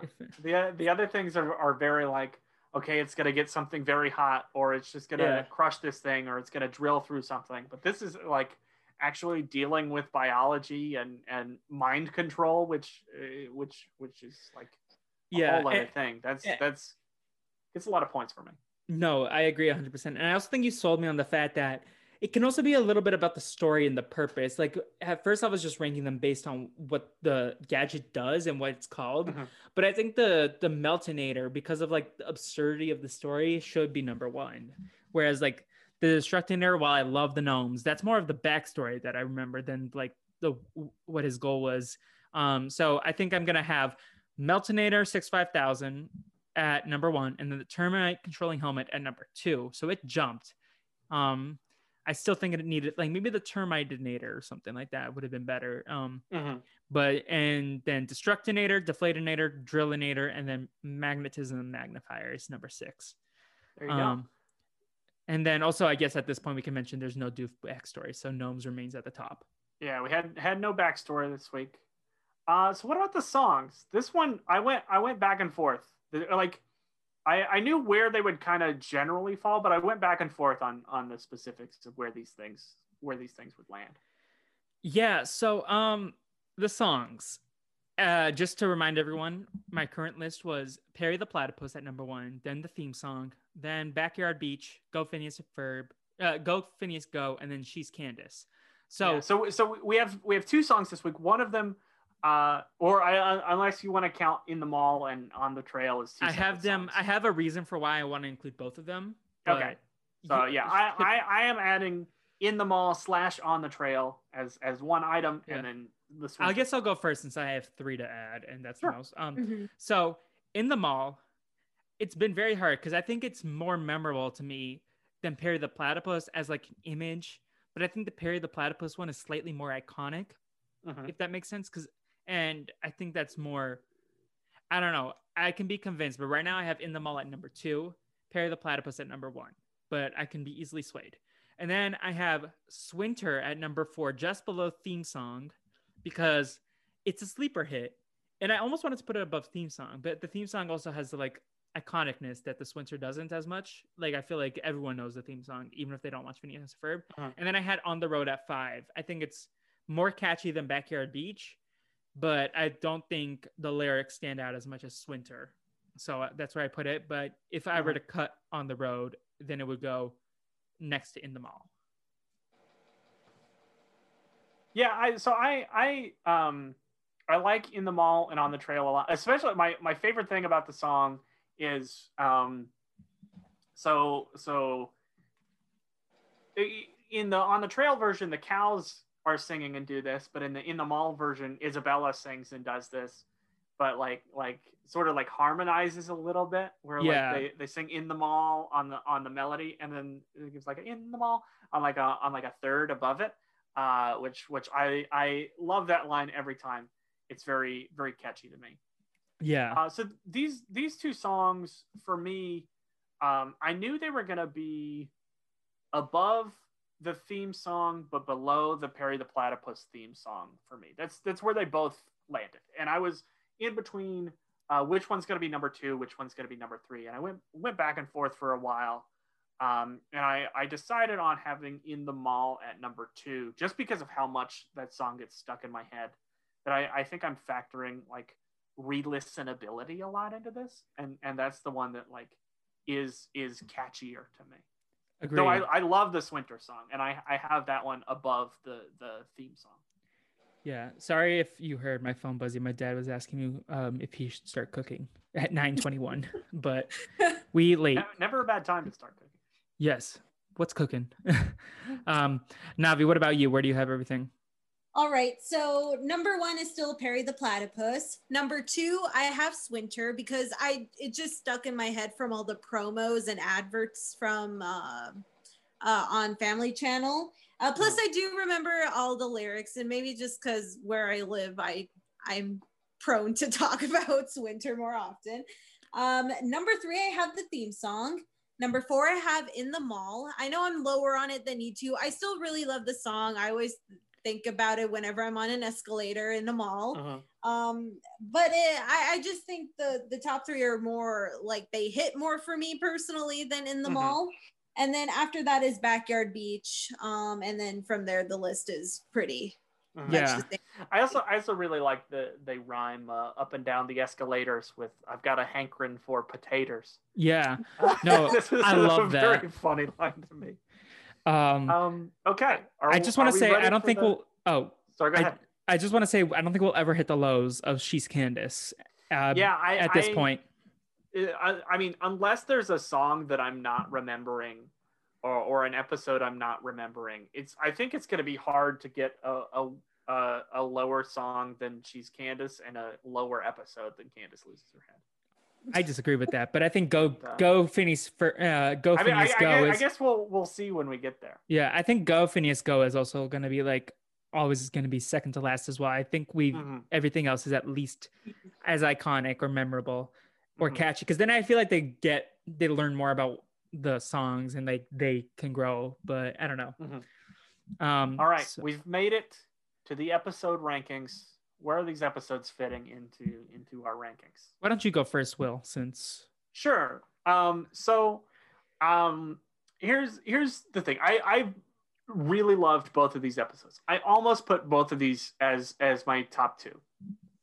Um, but I I have Swinter at number three, right behind Lawn Gnome Beach Party of Terror, and and the reason for that is, um, I kind of didn't. Uh, There, there's some things in that, that Candace does in this episode that I that I I don't like as much.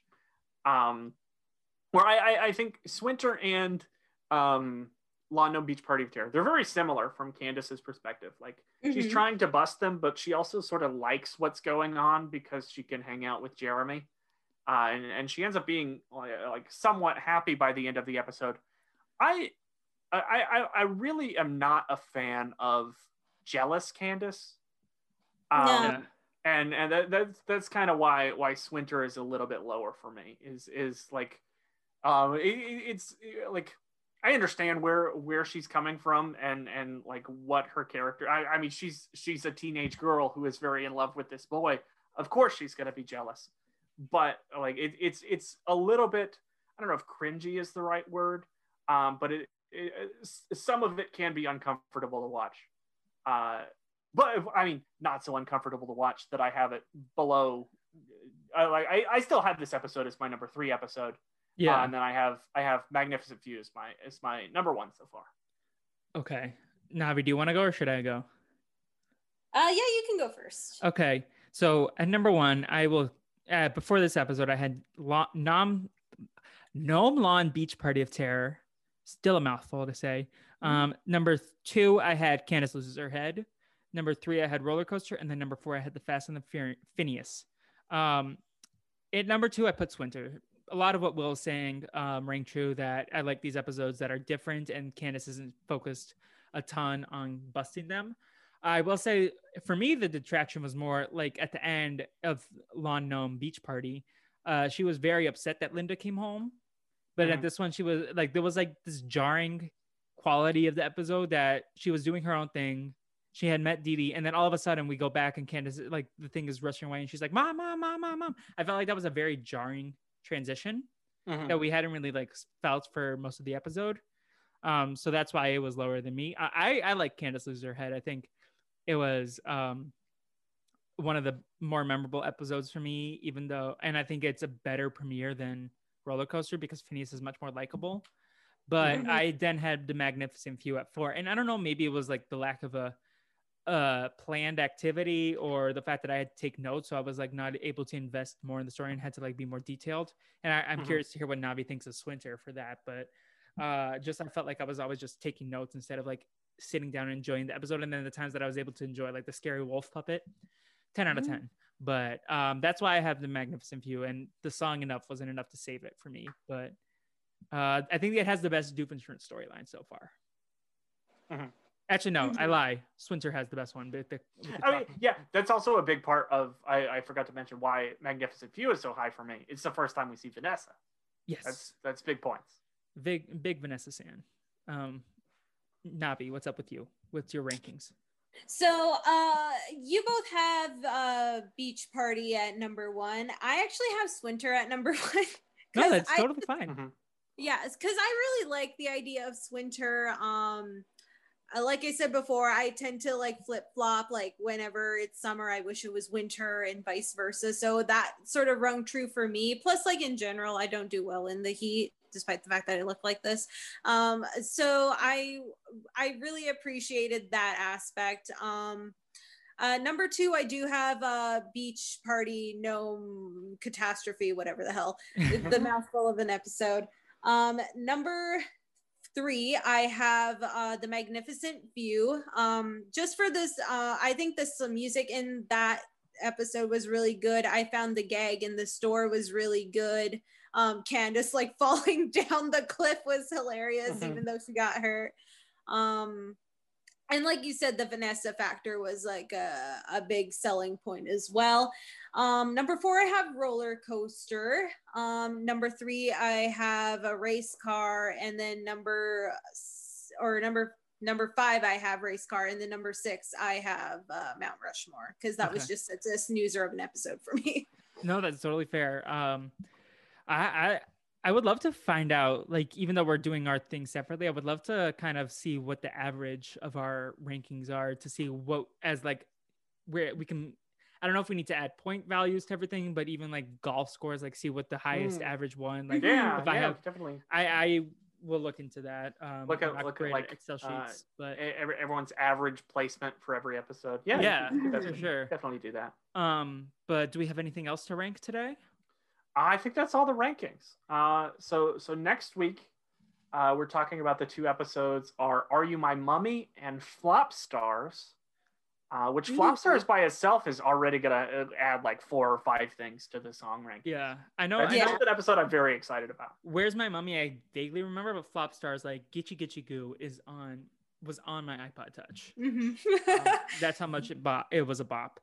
Um, but yeah, so that's what's coming up next. Uh, anyone have any plugs? Uh, Uh sure. Yeah. So so uh you can you can hear me once a week on on the podcast Everyone and Their Brother. Uh what did we talk about this last week? Um oh we we, sort of gave a little bit of talk about about some some football that was going on and and all of the like stock market business. oh, GameStop. It's like yeah, so so not quite the the Doofenshmirtz stock of what's high and what's low, but uh And what's ouch? yeah, Yeah, right now GameStop is not ouch It seems. yeah. Man, I feel like if if there was a modern Phineas and Ferb episode, they would be crashing the stock, like cracking into the stock market codes. I feel like Mhm. that's something they could do for the adults.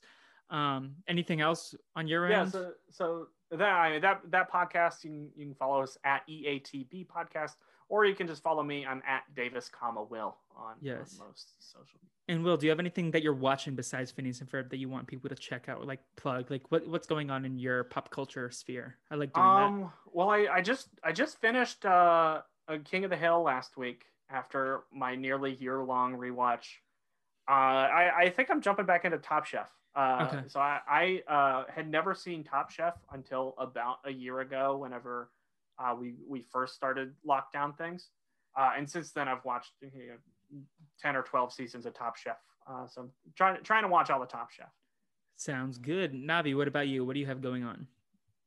Well, uh, you can follow me on Twitter at cause I'm Navi. Um, as for other podcasts or things that I'm doing, I do have stuff coming up down the pipeline later this month, so I'll keep you posted Mm. on that.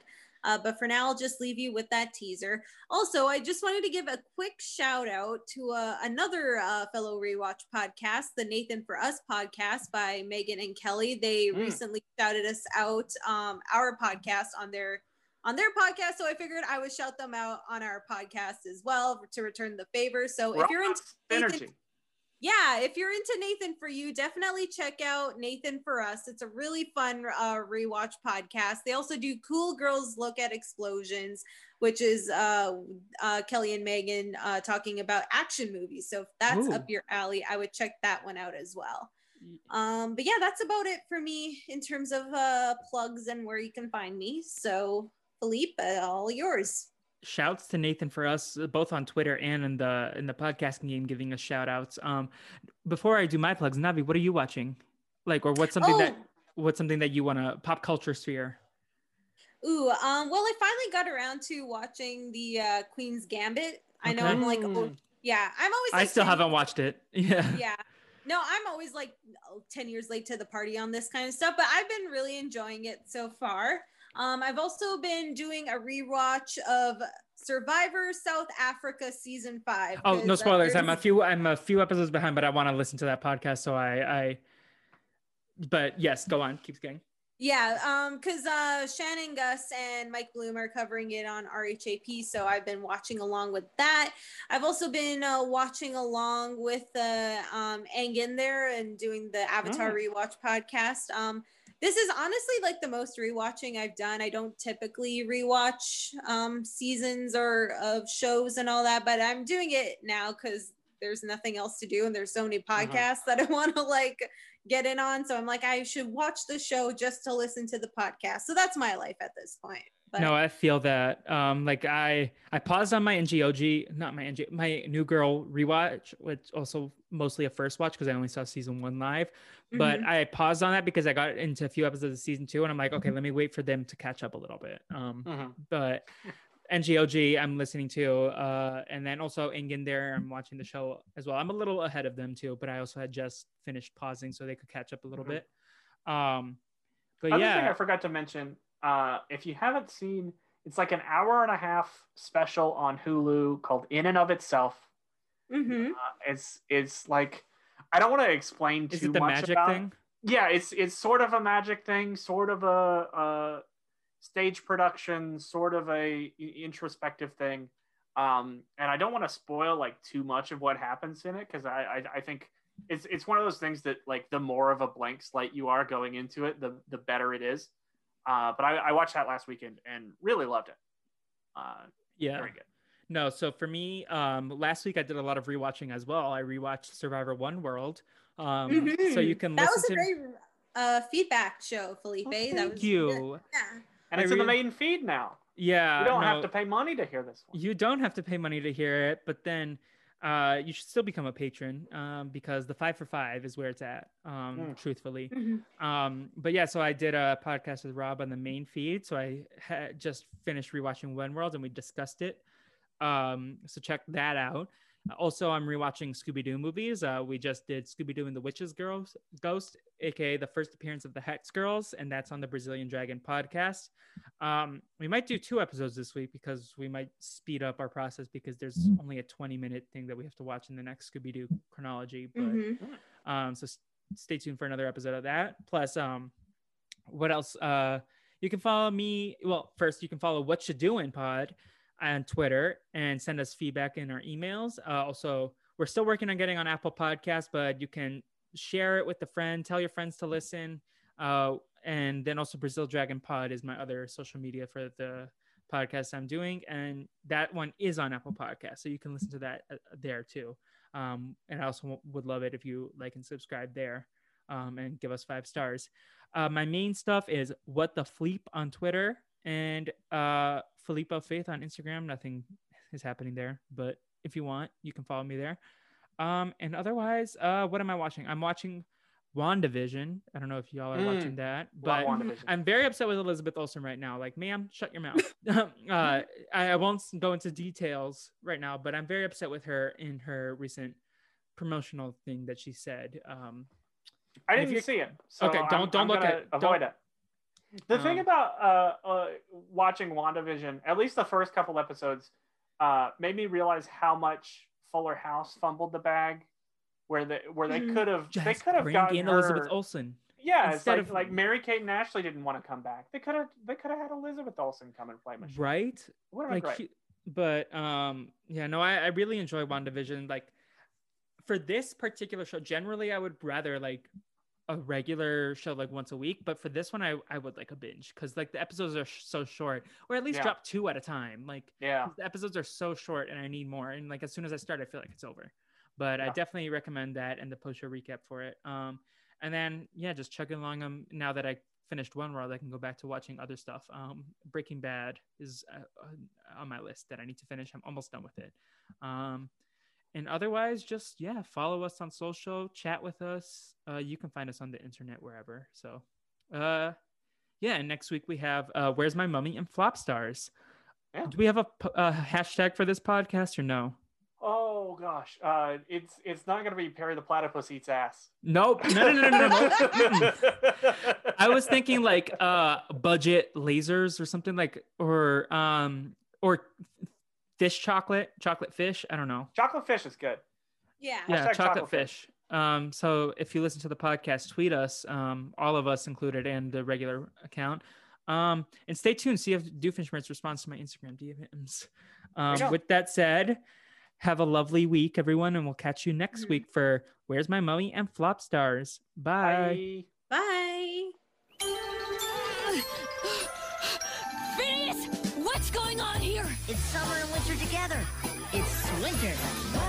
Snow on the ground. There's sleigh bells all around. But the sun's beating down, cause it's winter.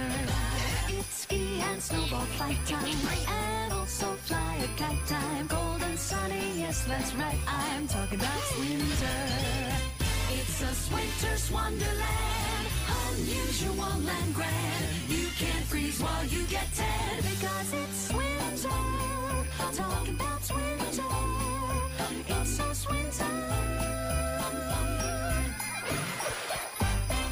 Some people call it warmer. It's ski and snowball fight time, and also fly a kite time. Cold and sunny, yes, that's right. I'm talking about winter. It's a winter's wonderland, unusual and grand. You can freeze while you get tan because it's winter. Don't that's winter. it's says winter.